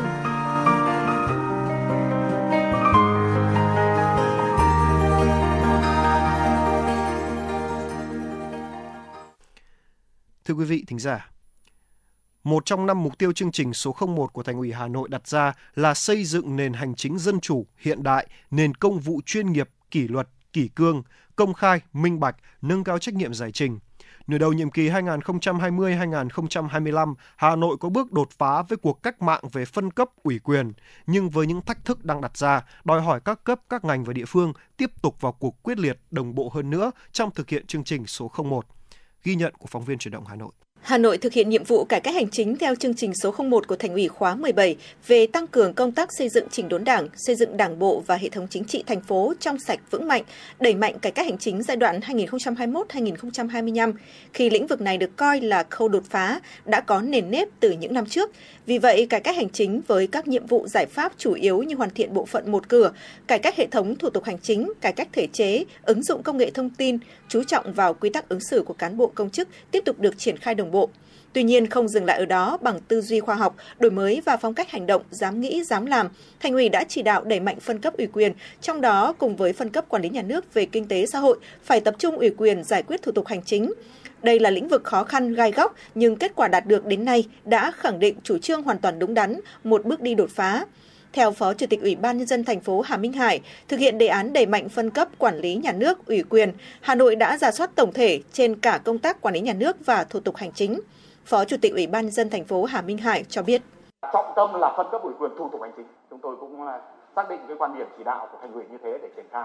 Đặc biệt là ở các sở ngành cho cấp huyện và cấp xã. Thứ năm là tăng cái tính chủ động của quận huyện thị xã mà có nguồn lực tốt và có năng lực tổ chức triển khai để tăng cái phân cấp ủy quyền. Việc xây dựng đề án ủy quyền trên một cái tinh thần quyết liệt và đảm bảo cả yếu tố hai yếu tố là vừa tăng cái phân cấp ủy quyền cho cấp huyện, các cơ quan chuyên môn của thành phố nhưng vừa phải đảm bảo cái tính ổn định nhất định của hệ thống. Cái việc vận hành hệ thống sau phân cấp phải đảm bảo thông suốt, không gián đoạn, tăng tính chủ động cho quận huyện thị xã có nguồn lực tốt và có năng lực tổ chức triển khai. Có thể nói, phân cấp ủy quyền đang tạo động lực cho hàng loạt sự đổi mới quan trọng khác. Đây cũng chính là mục tiêu mà chương trình số 01 đề ra. Quyết tâm từ thành phố đã truyền tỏa tinh thần đổi mới xuống các cấp các ngành địa phương, khẩn trương tiếp nhận và thực hiện các thủ tục được ủy quyền. Đến nay, mọi hoạt động của quận Cầu Giấy diễn ra thuận lợi, thông suốt. Cấp thành phố bao gồm Ủy ban nhân dân thành phố, sở ngành đã ủy quyền 142 thủ tục hành chính cho Ủy ban nhân dân quận, ủy quyền trực tiếp cho các phòng 6 thủ tục hành chính, phường 1 thủ tục hành chính. Ủy ban dân quận Cầu Giấy cũng đã ủy quyền trực tiếp tới các phòng 27 thủ tục hành chính, cấp phường một thủ tục hành chính. Phó Chủ tịch Ủy ban dân quận Cầu Giấy Trần Việt Hà cho biết, việc Ủy ban dân thành phố Hà Nội phê duyệt phương án ủy quyền trong giải quyết thủ tục hành chính thuộc phạm vi quản lý là một bước đột phá trong cải cách hành chính, qua đó góp phần tháo gỡ những điểm nghẽn, tạo động lực nâng cao chất lượng phục vụ của cơ quan hành chính. Vừa qua, Ủy ban nhân dân thành phố Hà Nội đã công bố kết quả chỉ số cải cách hành chính năm 2022 đối với các sở, cơ quan tương đương sở và Ủy ban nhân dân các quận huyện thị xã. Trong đó, quận Hoàn Kiếm vươn lên vị trí đứng đầu trong bảng xếp hạng chỉ số cải cách hành chính năm 2022 của khối quận huyện với kết quả chỉ số đạt 96,08%. Đây là bước tiến nổi bật của quận Hoàn Kiếm sau nửa nhiệm kỳ triển khai các nội dung cụ thể hóa chương trình số 01 của thành ủy, đặt trọng tâm vào tiếp tục đẩy mạnh cải cách hành chính, sắp xếp tinh gọn bộ máy, nâng cao ý thức trách nhiệm, kỷ cương của đội ngũ cán bộ, công chức viên chức, phát huy hiệu lực hiệu quả hoạt động của chính quyền đô thị. Theo Ủy viên Bộ Chính trị, Bí thư Thành ủy Đinh Tiến Dũng, trưởng ban chỉ đạo Thành ủy thực hiện chương trình số 01, kết quả phân cấp ủy quyền vừa qua mới chỉ là bước đầu, thành phố sẽ tiếp tục đẩy mạnh trong thời gian tới, và sâu xa hơn cùng với phân cấp quản lý nhà nước, ủy quyền thủ tục hành chính, cơ cấu tổ chức, bộ máy con người, các cơ quan liên quan cũng sẽ phải sắp xếp lại cho phù hợp với chức năng nhiệm vụ và đảm bảo hoạt động hiệu lực hiệu quả hơn. Bí thư Thành ủy Đinh Tiến Dũng cho biết. tiếp tục coi trọng đổi mới phương thức lãnh đạo của Đảng theo các quy định của Trung ương trong tình hình thực tiễn của thành phố, đổi mới phương thức lãnh đạo của Đảng với tổ chức chính trị, với hệ thống chính trị, luôn phát huy dân chủ, trí tuệ, bàn bạc, thảo luận các quyết sách, các vấn đề theo đúng nguyên tắc của Đảng, tăng cường phân công phân cấp, cá thể hóa trách nhiệm, nâng cao trách nhiệm của tập thể cá nhân trong chỉ đạo điều hành, nhất là trách nhiệm của đồng chí ủy viên ban thường vụ thành ủy đối với lĩnh vực đơn vị được phân công phụ trách. Thành phố xác định trong công tác cải cách hành chính vẫn còn nhiều việc phải làm, nhất là khi các chỉ số như chỉ số năng lực cạnh tranh cấp tỉnh PCI, chỉ số cải cách hành chính PINDEX, chỉ số hài lòng của người dân tổ chức đối với sự phục vụ của cơ quan hành chính nhà nước năm 2021 SINPAT, chỉ số hiệu quả quản trị hành chính công cấp tỉnh PAPI vẫn còn ở mức chưa cao, chưa tương xứng với vị thế của thủ đô Hà Nội. Đó là thách thức rất lớn mà các cấp các ngành phải chung sức đồng lòng, tiếp tục cố gắng vượt qua. Đây cũng chính là tinh thần chỉ đạo chung của Ban chỉ đạo Thành ủy thực hiện chương trình số 01 xác định trong những năm tiếp theo với quyết tâm hoàn thành và hoàn thành vượt mức các mục tiêu, chỉ tiêu, nhiệm vụ đã đề ra.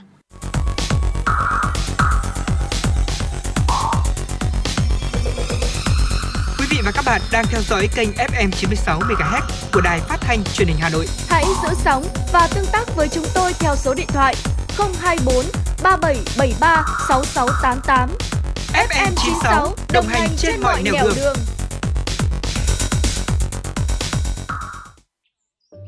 Theo bạn, thứ gì tạo nên sự tự tin cho chúng ta khi nói chuyện? Cách ăn nói hay là ngôn ngữ cơ thể? Với tôi, đó là nụ cười. Cảm ơn các bác sĩ của nhà khoa Quang Hưng đã giúp tôi có được bí quyết chinh phục người mình thích một nụ cười tự nhiên và rạng rỡ. Thật chẳng ngờ, nhà khoa Quang Hưng đã giúp tôi hoàn thiện mình, trở nên tự tin hơn mỗi khi giao tiếp với đối tác, khách hàng với một nụ cười đầy rạng rỡ và thu hút. Nhà khoa Quang Hưng đã tiếp thêm tự tin cho những nụ cười thêm tươi. Sứ mệnh tiếp thêm tự tin cho nụ cười. Nhà khoa Quang Hưng tin cậy điểm 10 Thay đổi bản thân nâng tầm giá trị mỗi người. Tới ngay nhà khoa Quang Hưng đây. Tư vấn chăm sóc tận tình. Y bác sĩ chuyên môn cao thấu hiểu tâm tình. Thiết bị hiện đại phục vụ hết mình. Tới ngay nhà khoa Quang Hưng để tự tin là chính mình. Hiện nay, nhà khoa Quang Hưng đang có chương trình thăm khám và điều trị miễn phí các bệnh răng miệng cho trẻ em dưới 12 tuổi. Hãy ghé ngay Nha khoa Quang Hưng tại số 4 lô A32, cổng chào khu đô thị Gelesimco A, An Khánh, Hoài Đức, Hà Nội hoặc số 150 Phan Đình Phùng, thị trấn Phùng hay ngã ba chợ Tân Lập, Đan Phượng. Chi tiết liên hệ 024 777 06699 hoặc truy cập website nha khoa quang hưng.com. Quý vị và các bạn đang theo dõi chương trình Truyền động Hà Nội chiều của Đài Phát thanh Truyền hình Hà Nội. Chỉ đạo nội dung Nguyễn Kim Khiêm, chỉ đạo sản xuất Nguyễn Tiến Dũng, tổ chức sản xuất Xuân Luyến, đạo diễn và biên tập Trà My Lưu Hương, kỹ thuật viên Bảo Tuấn, thư ký Kim Anh cùng MC Bảo Trâm Tuấn Kỳ phối hợp thực hiện. Và trước khi đến với những tin tức tiếp theo của chương trình, chúng tôi xin mời quý vị và các bạn cùng thư giãn với một giai điệu âm nhạc.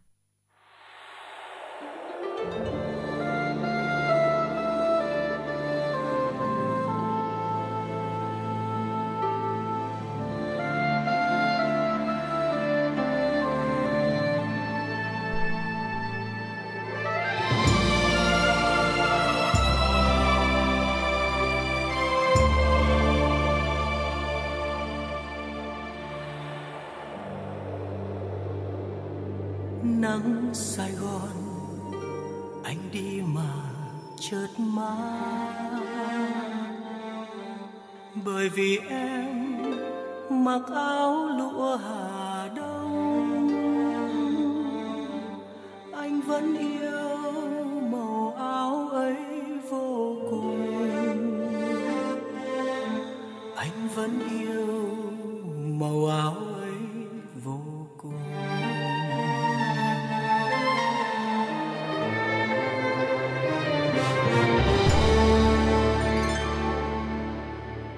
vẫn nhớ em ngồi đây tóc ngắn. Mà mùa thu dài lắm ở chung quanh. Linh hồn anh vội vã vẽ chân dung. Bài vội vã vào trong hồn mơ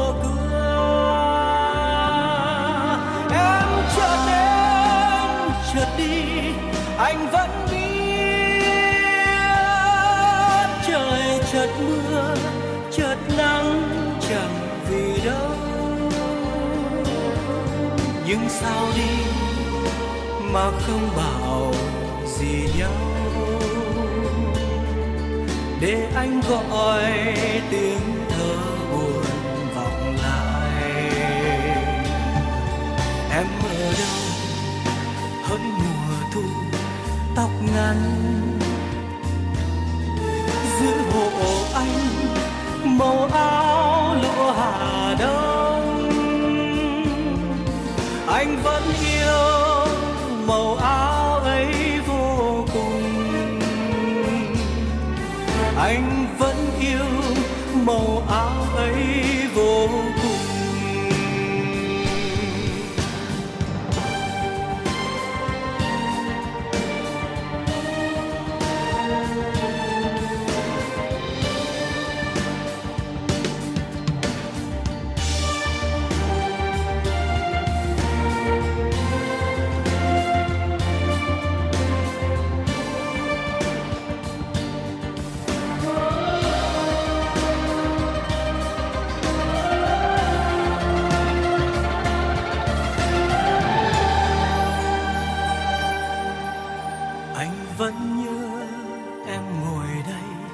tóc ngắn mà mùa thu dài lắm ở chung quanh. Linh hồn anh vội vã vẽ chân dung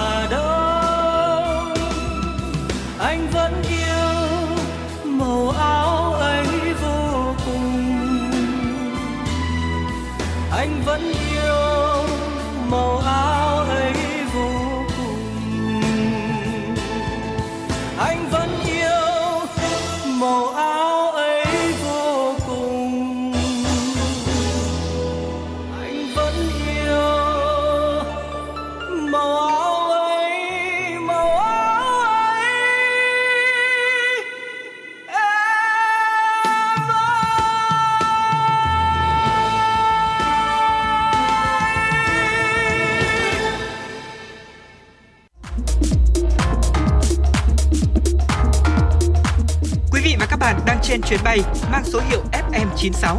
Hãy thư giãn, chúng tôi sẽ cùng bạn trên mọi cung đường. Hãy giữ sóng và tương tác với chúng tôi theo số điện thoại 024 3773 6688.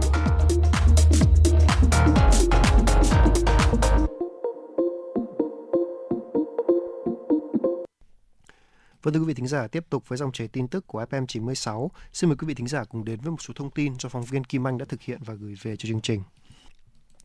Thưa quý vị, Ngân hàng Phát triển châu Á ADB cam kết chi 20,5 tỷ đô la Mỹ từ các nguồn lực để hỗ trợ khu vực châu Á Thái Bình Dương tiếp tục phục hồi sau rủi dịch COVID-19. Thông báo từ báo cáo thường niên năm 2022 vừa được ADB công bố ngày hôm qua. Số tiền 20,5 tỷ đô la Mỹ này bao gồm các khoản vay và bảo lãnh, viện trợ, đầu tư vốn chủ sở hữu và hỗ trợ kỹ thuật cung cấp cho các chính phủ và khu vực tư nhân. ADB cũng cam kết tài trợ 6,7 tỷ đô la Mỹ cho việc giảm thiểu tác động và thích ứng biến đổi khí hậu trong năm 2022. Để ứng phó với khủng hoảng lương thực, ADB cũng dành 3,7 tỷ đô la Mỹ theo chương trình an ninh lương thực để cung cấp lương thực thiết yếu cho những người cần giúp đỡ nhất và củng cố hệ thống sản xuất lương thực. ADB cũng đưa ra các cam kết trị giá 3,9 tỷ đô la Mỹ cho khu vực tư nhân, trong đó có khoản hỗ trợ thanh khoản thiết yếu cho các doanh nghiệp đang đối mặt với môi trường kinh doanh đầy thách thức.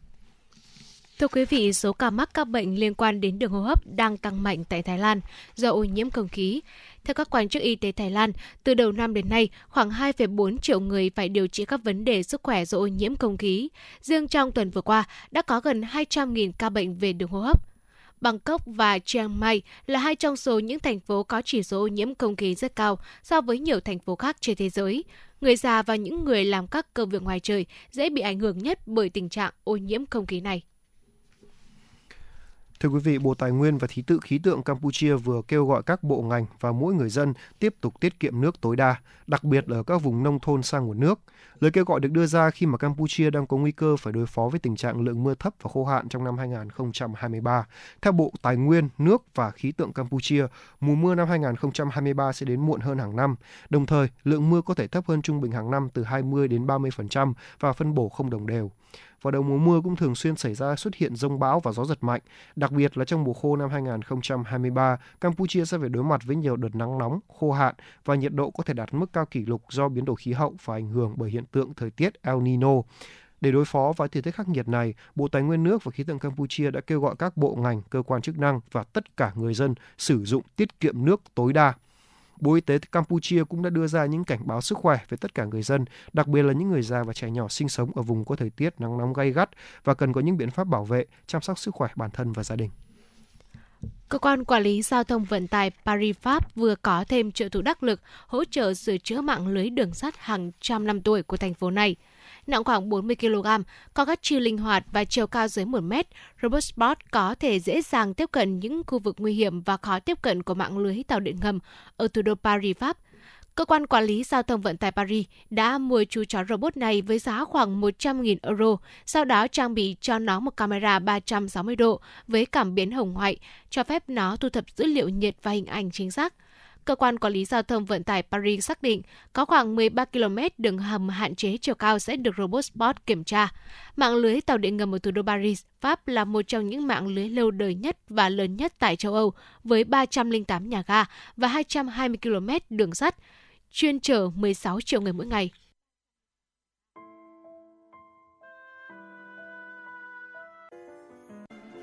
năm tháng tan trong vòng tay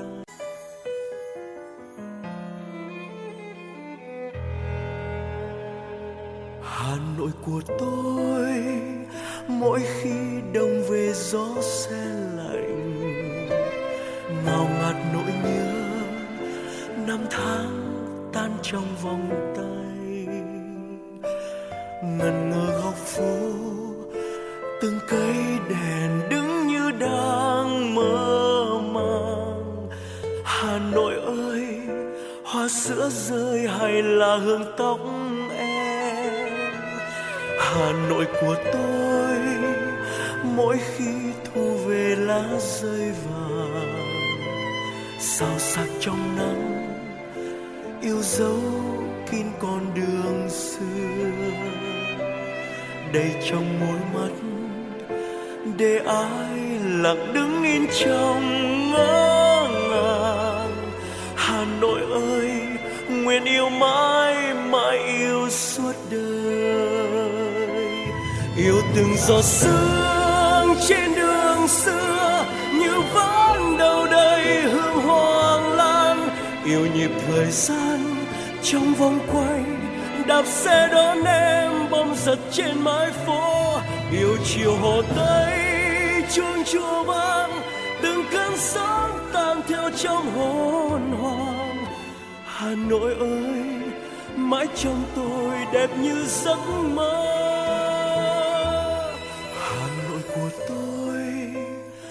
Mỗi khi thu về lá rơi vàng sao sắc trong nắng, yêu dấu kín con đường xưa.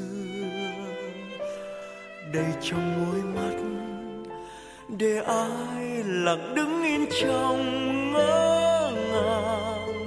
Hà nội ơi, nguyện yêu mãi mãi yêu suốt đời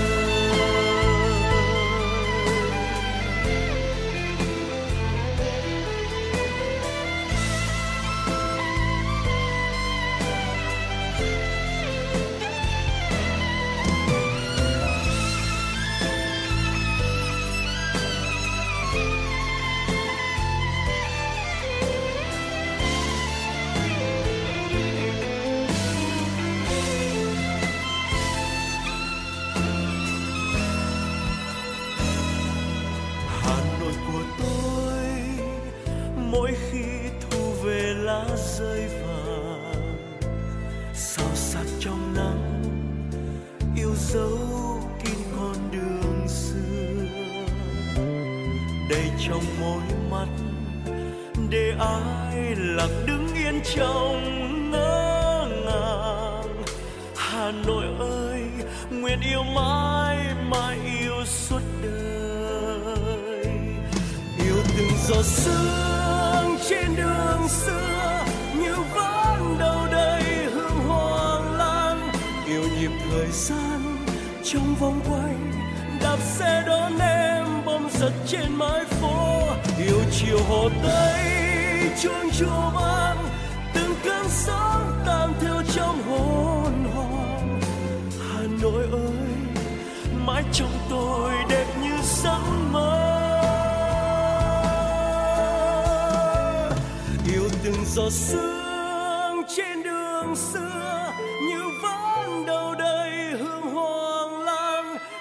nhịp thời gian trong vòng quay, đạp xe đón em bom giật trên mái phố, yêu chiều hồ tây, chuông chùa vang, từng cơn sóng tan theo trong hồn hoàng hà nội ơi mãi trong tôi đẹp như giấc mơ.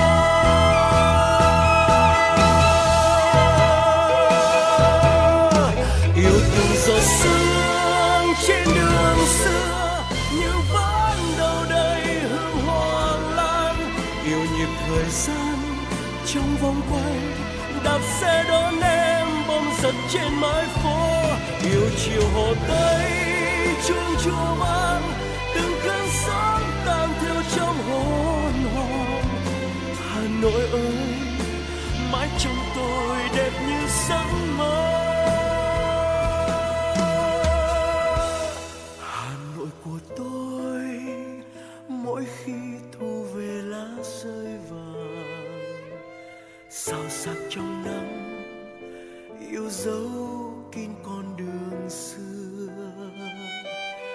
đầy trong môi mắt, để ai lặng đứng yên trong ngỡ ngàng. Hà Nội ơi, nguyện yêu mãi mãi yêu suốt đời. Hà Nội ơi, nguyện yêu mãi.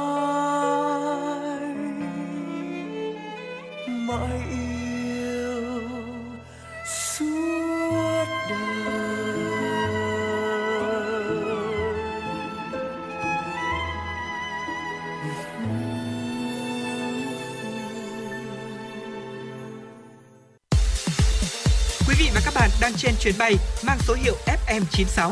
Hãy thư giãn, chúng tôi sẽ cùng bạn trên mọi cung đường. Hãy giữ sóng và tương tác với chúng tôi theo số điện thoại 024 3773 6688. Thưa quý vị thính giả, với tinh thần chủ động, trách nhiệm cao, thời gian qua, các cấp các ngành địa phương của thành phố Hà Nội đã triển khai các giải pháp linh hoạt, phù hợp, tổ chức thực hiện hiệu quả chương trình mục tiêu quốc gia xây dựng nông thôn mới. Ngay sau đây, xin mời quý vị thính giả cùng đến với phóng sự của chúng tôi. Tính đến hết năm 2022, thành phố đã có 15 trên 18 huyện thị xã được Thủ tướng Chính phủ công nhận đạt chuẩn nông thôn mới, còn 3 huyện Ứng Hòa, Ba Vì, Mỹ Đức đang hoàn thành thủ tục đề nghị Thủ tướng Chính phủ công nhận huyện đạt chuẩn nông thôn mới trong năm 2023. Ngoài ra, toàn thành phố đã có 111 xã đạt chuẩn nông thôn mới nâng cao, 20 xã đạt chuẩn nông thôn mới kiểu mẫu. Khác với nhiều địa phương, việc xây dựng nông thôn mới ở thủ đô Hà Nội có điểm đáng chú ý là thành phố tập trung thực hiện các giải pháp xây dựng nông thôn mới theo hướng phát triển đô thị và bảo vệ môi trường, gắn với việc hoàn thành những tiêu chí xây dựng huyện thành quận và xã thành phường. Kết quả nổi bật đó đang được thể hiện rõ nét ở năm huyện đang có chủ trương phát triển thành quận là Đan Phượng, Đông Anh, Thanh Trì, Gia Lâm và Hoài Đức. Điều đáng mừng đến thời điểm này có 4 huyện Đan Phượng, Gia Lâm, Đông Anh, Thanh Trì có đủ điều kiện hoàn thiện hồ sơ, báo cáo Ủy ban nhân dân thành phố Hà Nội đề nghị Thủ tướng Chính phủ công nhận huyện đạt chuẩn nông thôn mới nâng cao năm 2023. Bí thư huyện ủy Đan Phượng Trần Đức Hải cho biết. Xây dựng nông thôn mới đã tổ chức cuộc thi giữ gìn thôn tổ dân phố sáng xanh sạch đẹp an toàn khi mà sơ kết từ tháng 10 năm 2022. Ờ, xây và kè ao môi trường thì trên ờ, toàn địa bàn huyện hiện nay là có 145 ao hồ thì hiện nay đã ờ, xây kè được 221 Và cái nội dung nữa là cải tạo cảnh quan đê thì trên địa bàn huyện thì có 35 km đê. Hiện nay đã cải tạo chỉnh trang làm sạch làm đẹp được hơn 6,6 km và với 100% xã hội hóa thì kinh phí khoảng 2,7 tỷ đồng. Trên tinh thần xây dựng nông thôn mới là không có điểm dừng, nhất là ở những địa phương đang ở trong lộ trình phát triển huyện thành quận và xã thành phường. Mới đây trong thông báo kết luận về hội nghị ban chỉ đạo chương trình số 04 của Thành ủy Hà Nội về đẩy mạnh thực hiện hiệu quả chương trình mục tiêu quốc gia xây dựng nông thôn mới gắn với cơ cấu lại ngành nông nghiệp và phát triển kinh tế nông thôn, nâng cao đời sống vật chất tinh thần của nông dân giai đoạn 2021-2025, quý 1 2023, nhiệm vụ và giải pháp quý 2 năm 2023 Ban chỉ đạo chương trình số 04 của Thành ủy Hà Nội đã chỉ đạo 5 huyện Đan Phượng, Đông Anh, Thanh Trì, Gia Lâm và Hoài Đức tiếp tục giả soát các tiêu chí, hoàn thành xây dựng nông thôn mới nâng cao trước khi lên quận. Bí thư Thành ủy Đinh Tiến Dũng nhấn mạnh. Chúng ta có thể phát triển mấy cái đô thị ở đây cho nó phát triển tốt. Nhưng mà sau khi phát triển đô thị thì làm sao đảm bảo cái dân sinh, đảm bảo cái sinh kế của người dân thì nó phải bằng từ tiềm năng lợi thế của địa phương. Đây là cái điểm mà nói thực công chí là suy nghĩ kỹ và tôi, bản thân tôi cũng như các đồng chí trong thường trực thành ủy rất trăn trở. Và hôm nay tôi cũng thẳng thắn báo cáo với các đồng chí, ban thường vụ huyện ủy, ban chấp hành đảng bộ huyện. Các đồng chí sẽ suy nghĩ xem, phải chăng mình có cái gì đột phá? Nhưng mà tiềm năng lợi thế của chúng ta là cái gì? Để mà có cái bước, vừa là phát triển đột phá về kinh tế, vừa là có bước phát triển đột phá về thu nhập bình quân đầu người của người dân. Nhưng mà phải bền vững. Đấy là cái điểm mà tôi thấy. Nhiệm vụ đặt ra rất nặng nề nhưng phù hợp với bối cảnh thực tiễn, đòi hỏi những địa phương này phải kết hợp hài hòa, hiệu quả nhiệm vụ xây dựng nông thôn mới nâng cao, kiểu mẫu, cũng như hoàn thiện các tiêu chí huyện thành quận, xã thành phường, cùng hướng đến mục tiêu cao nhất là kiên định xây dựng phát triển nông thôn, đô thị văn hiến, văn minh và hiện đại. Tinh thần này phải thấm sâu trong hệ thống chính trị và toàn thể nhân dân ở năm huyện. Đồng thời, các ngành liên quan của thành phố cần quán triệt sâu sắc, phối hợp cùng các địa phương, thực hiện hiệu quả đúng tiến độ kế hoạch đề ra của thành phố về xây dựng nông nông thôn mới. Đặc biệt, các huyện chủ động đề xuất những chính sách xây dựng nông thôn mới theo hướng phù hợp với thực tiễn ở địa phương, đồng thời ưu tiên dành nguồn lực đầu tư để đảm bảo hoàn thành những tiêu chí xây dựng huyện nông thôn mới nâng cao, xã nông thôn mới nâng cao kiểu mẫu theo đúng kế hoạch, quan tâm thực hiện nghiêm công tác quy hoạch và quản lý quy hoạch, xây dựng đất đai, vệ sinh môi trường, sản xuất nông nghiệp theo hướng tập trung, ứng dụng công nghệ cao, xây dựng hệ thống hạ tầng kinh tế, kỹ thuật, hạ tầng xã hội phải đồng bộ, hiện đại, hài hòa thực hiện tốt và hiệu quả những nhiệm vụ này cũng là hướng đến xây dựng nông thôn mới văn minh hiện đại, hiện thực hóa mục tiêu quan trọng nhất, nâng cao đời sống vật chất, tinh thần cho nhân dân.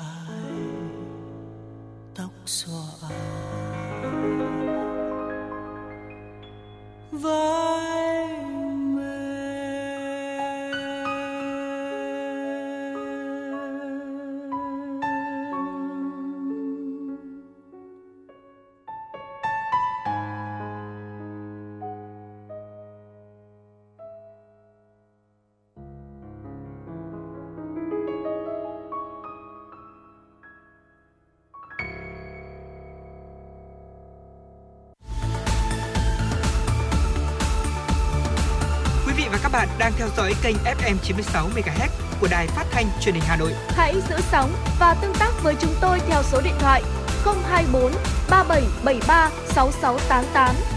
FM 96 đồng hành trên mọi nẻo đường.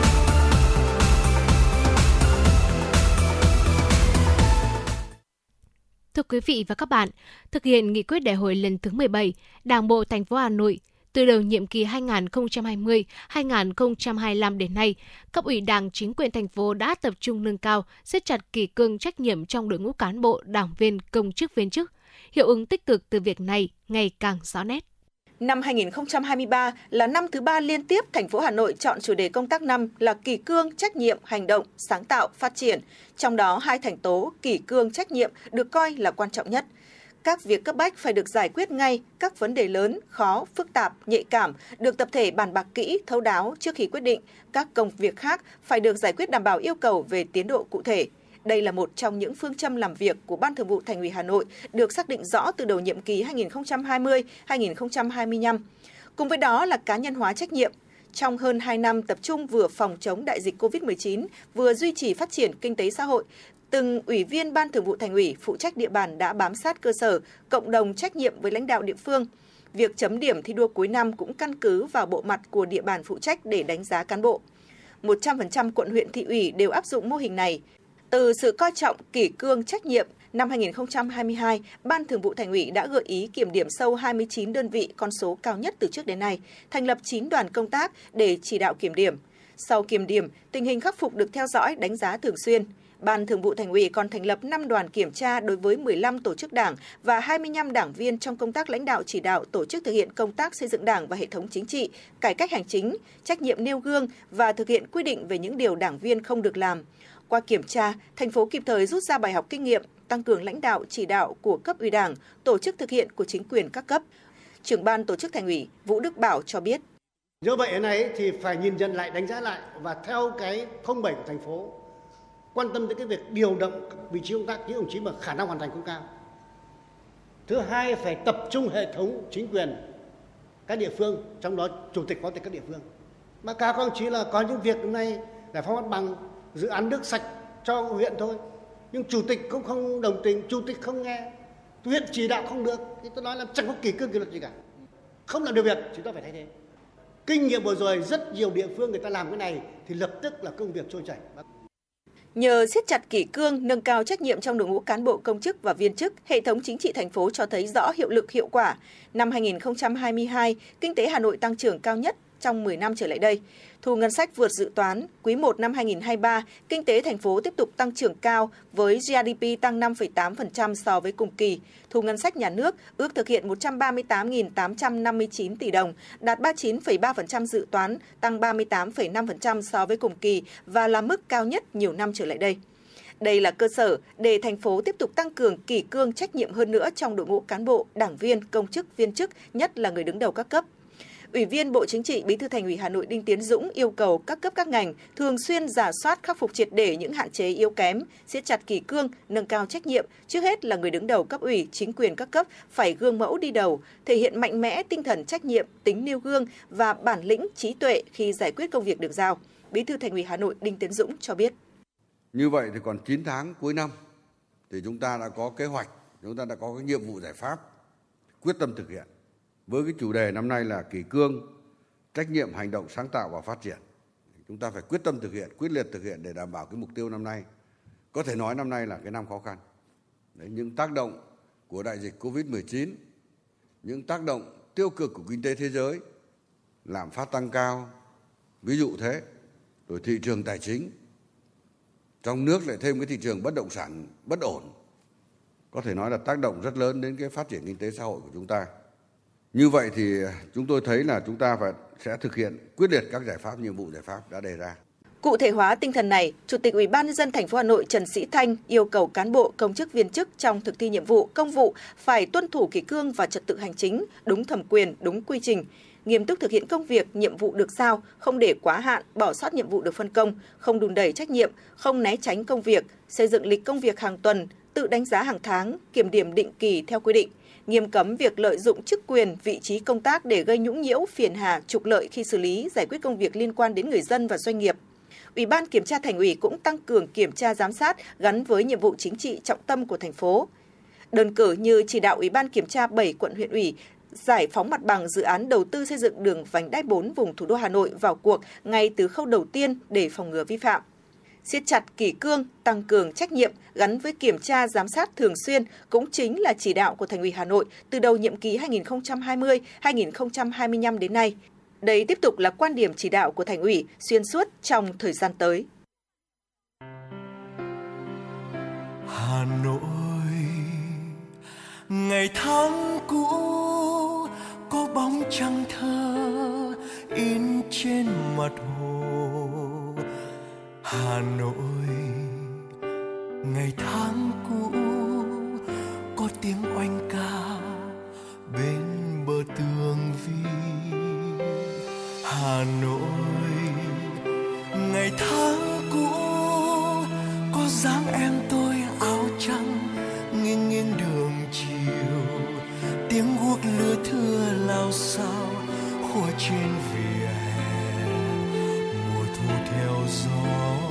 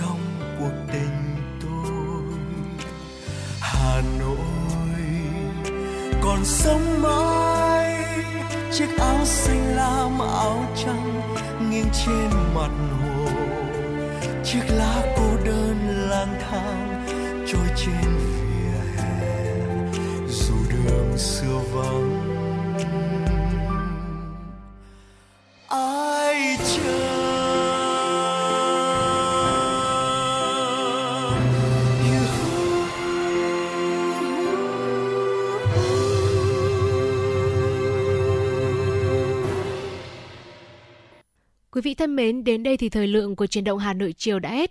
Quý vị và các bạn hãy ghi nhớ số thoại nóng của chương trình 024 3773 6688. Hãy tương tác với chúng tôi để chia sẻ những vấn đề quý vị các bạn đang quan tâm và cả những mong muốn được tặng một món quà âm nhạc hay lời nhắn gửi cho bạn bè người thân của mình. Còn bây giờ bà Trâm Tấn Kỳ xin được chào tạm biệt. Hẹn gặp lại quý vị trong chương trình sau.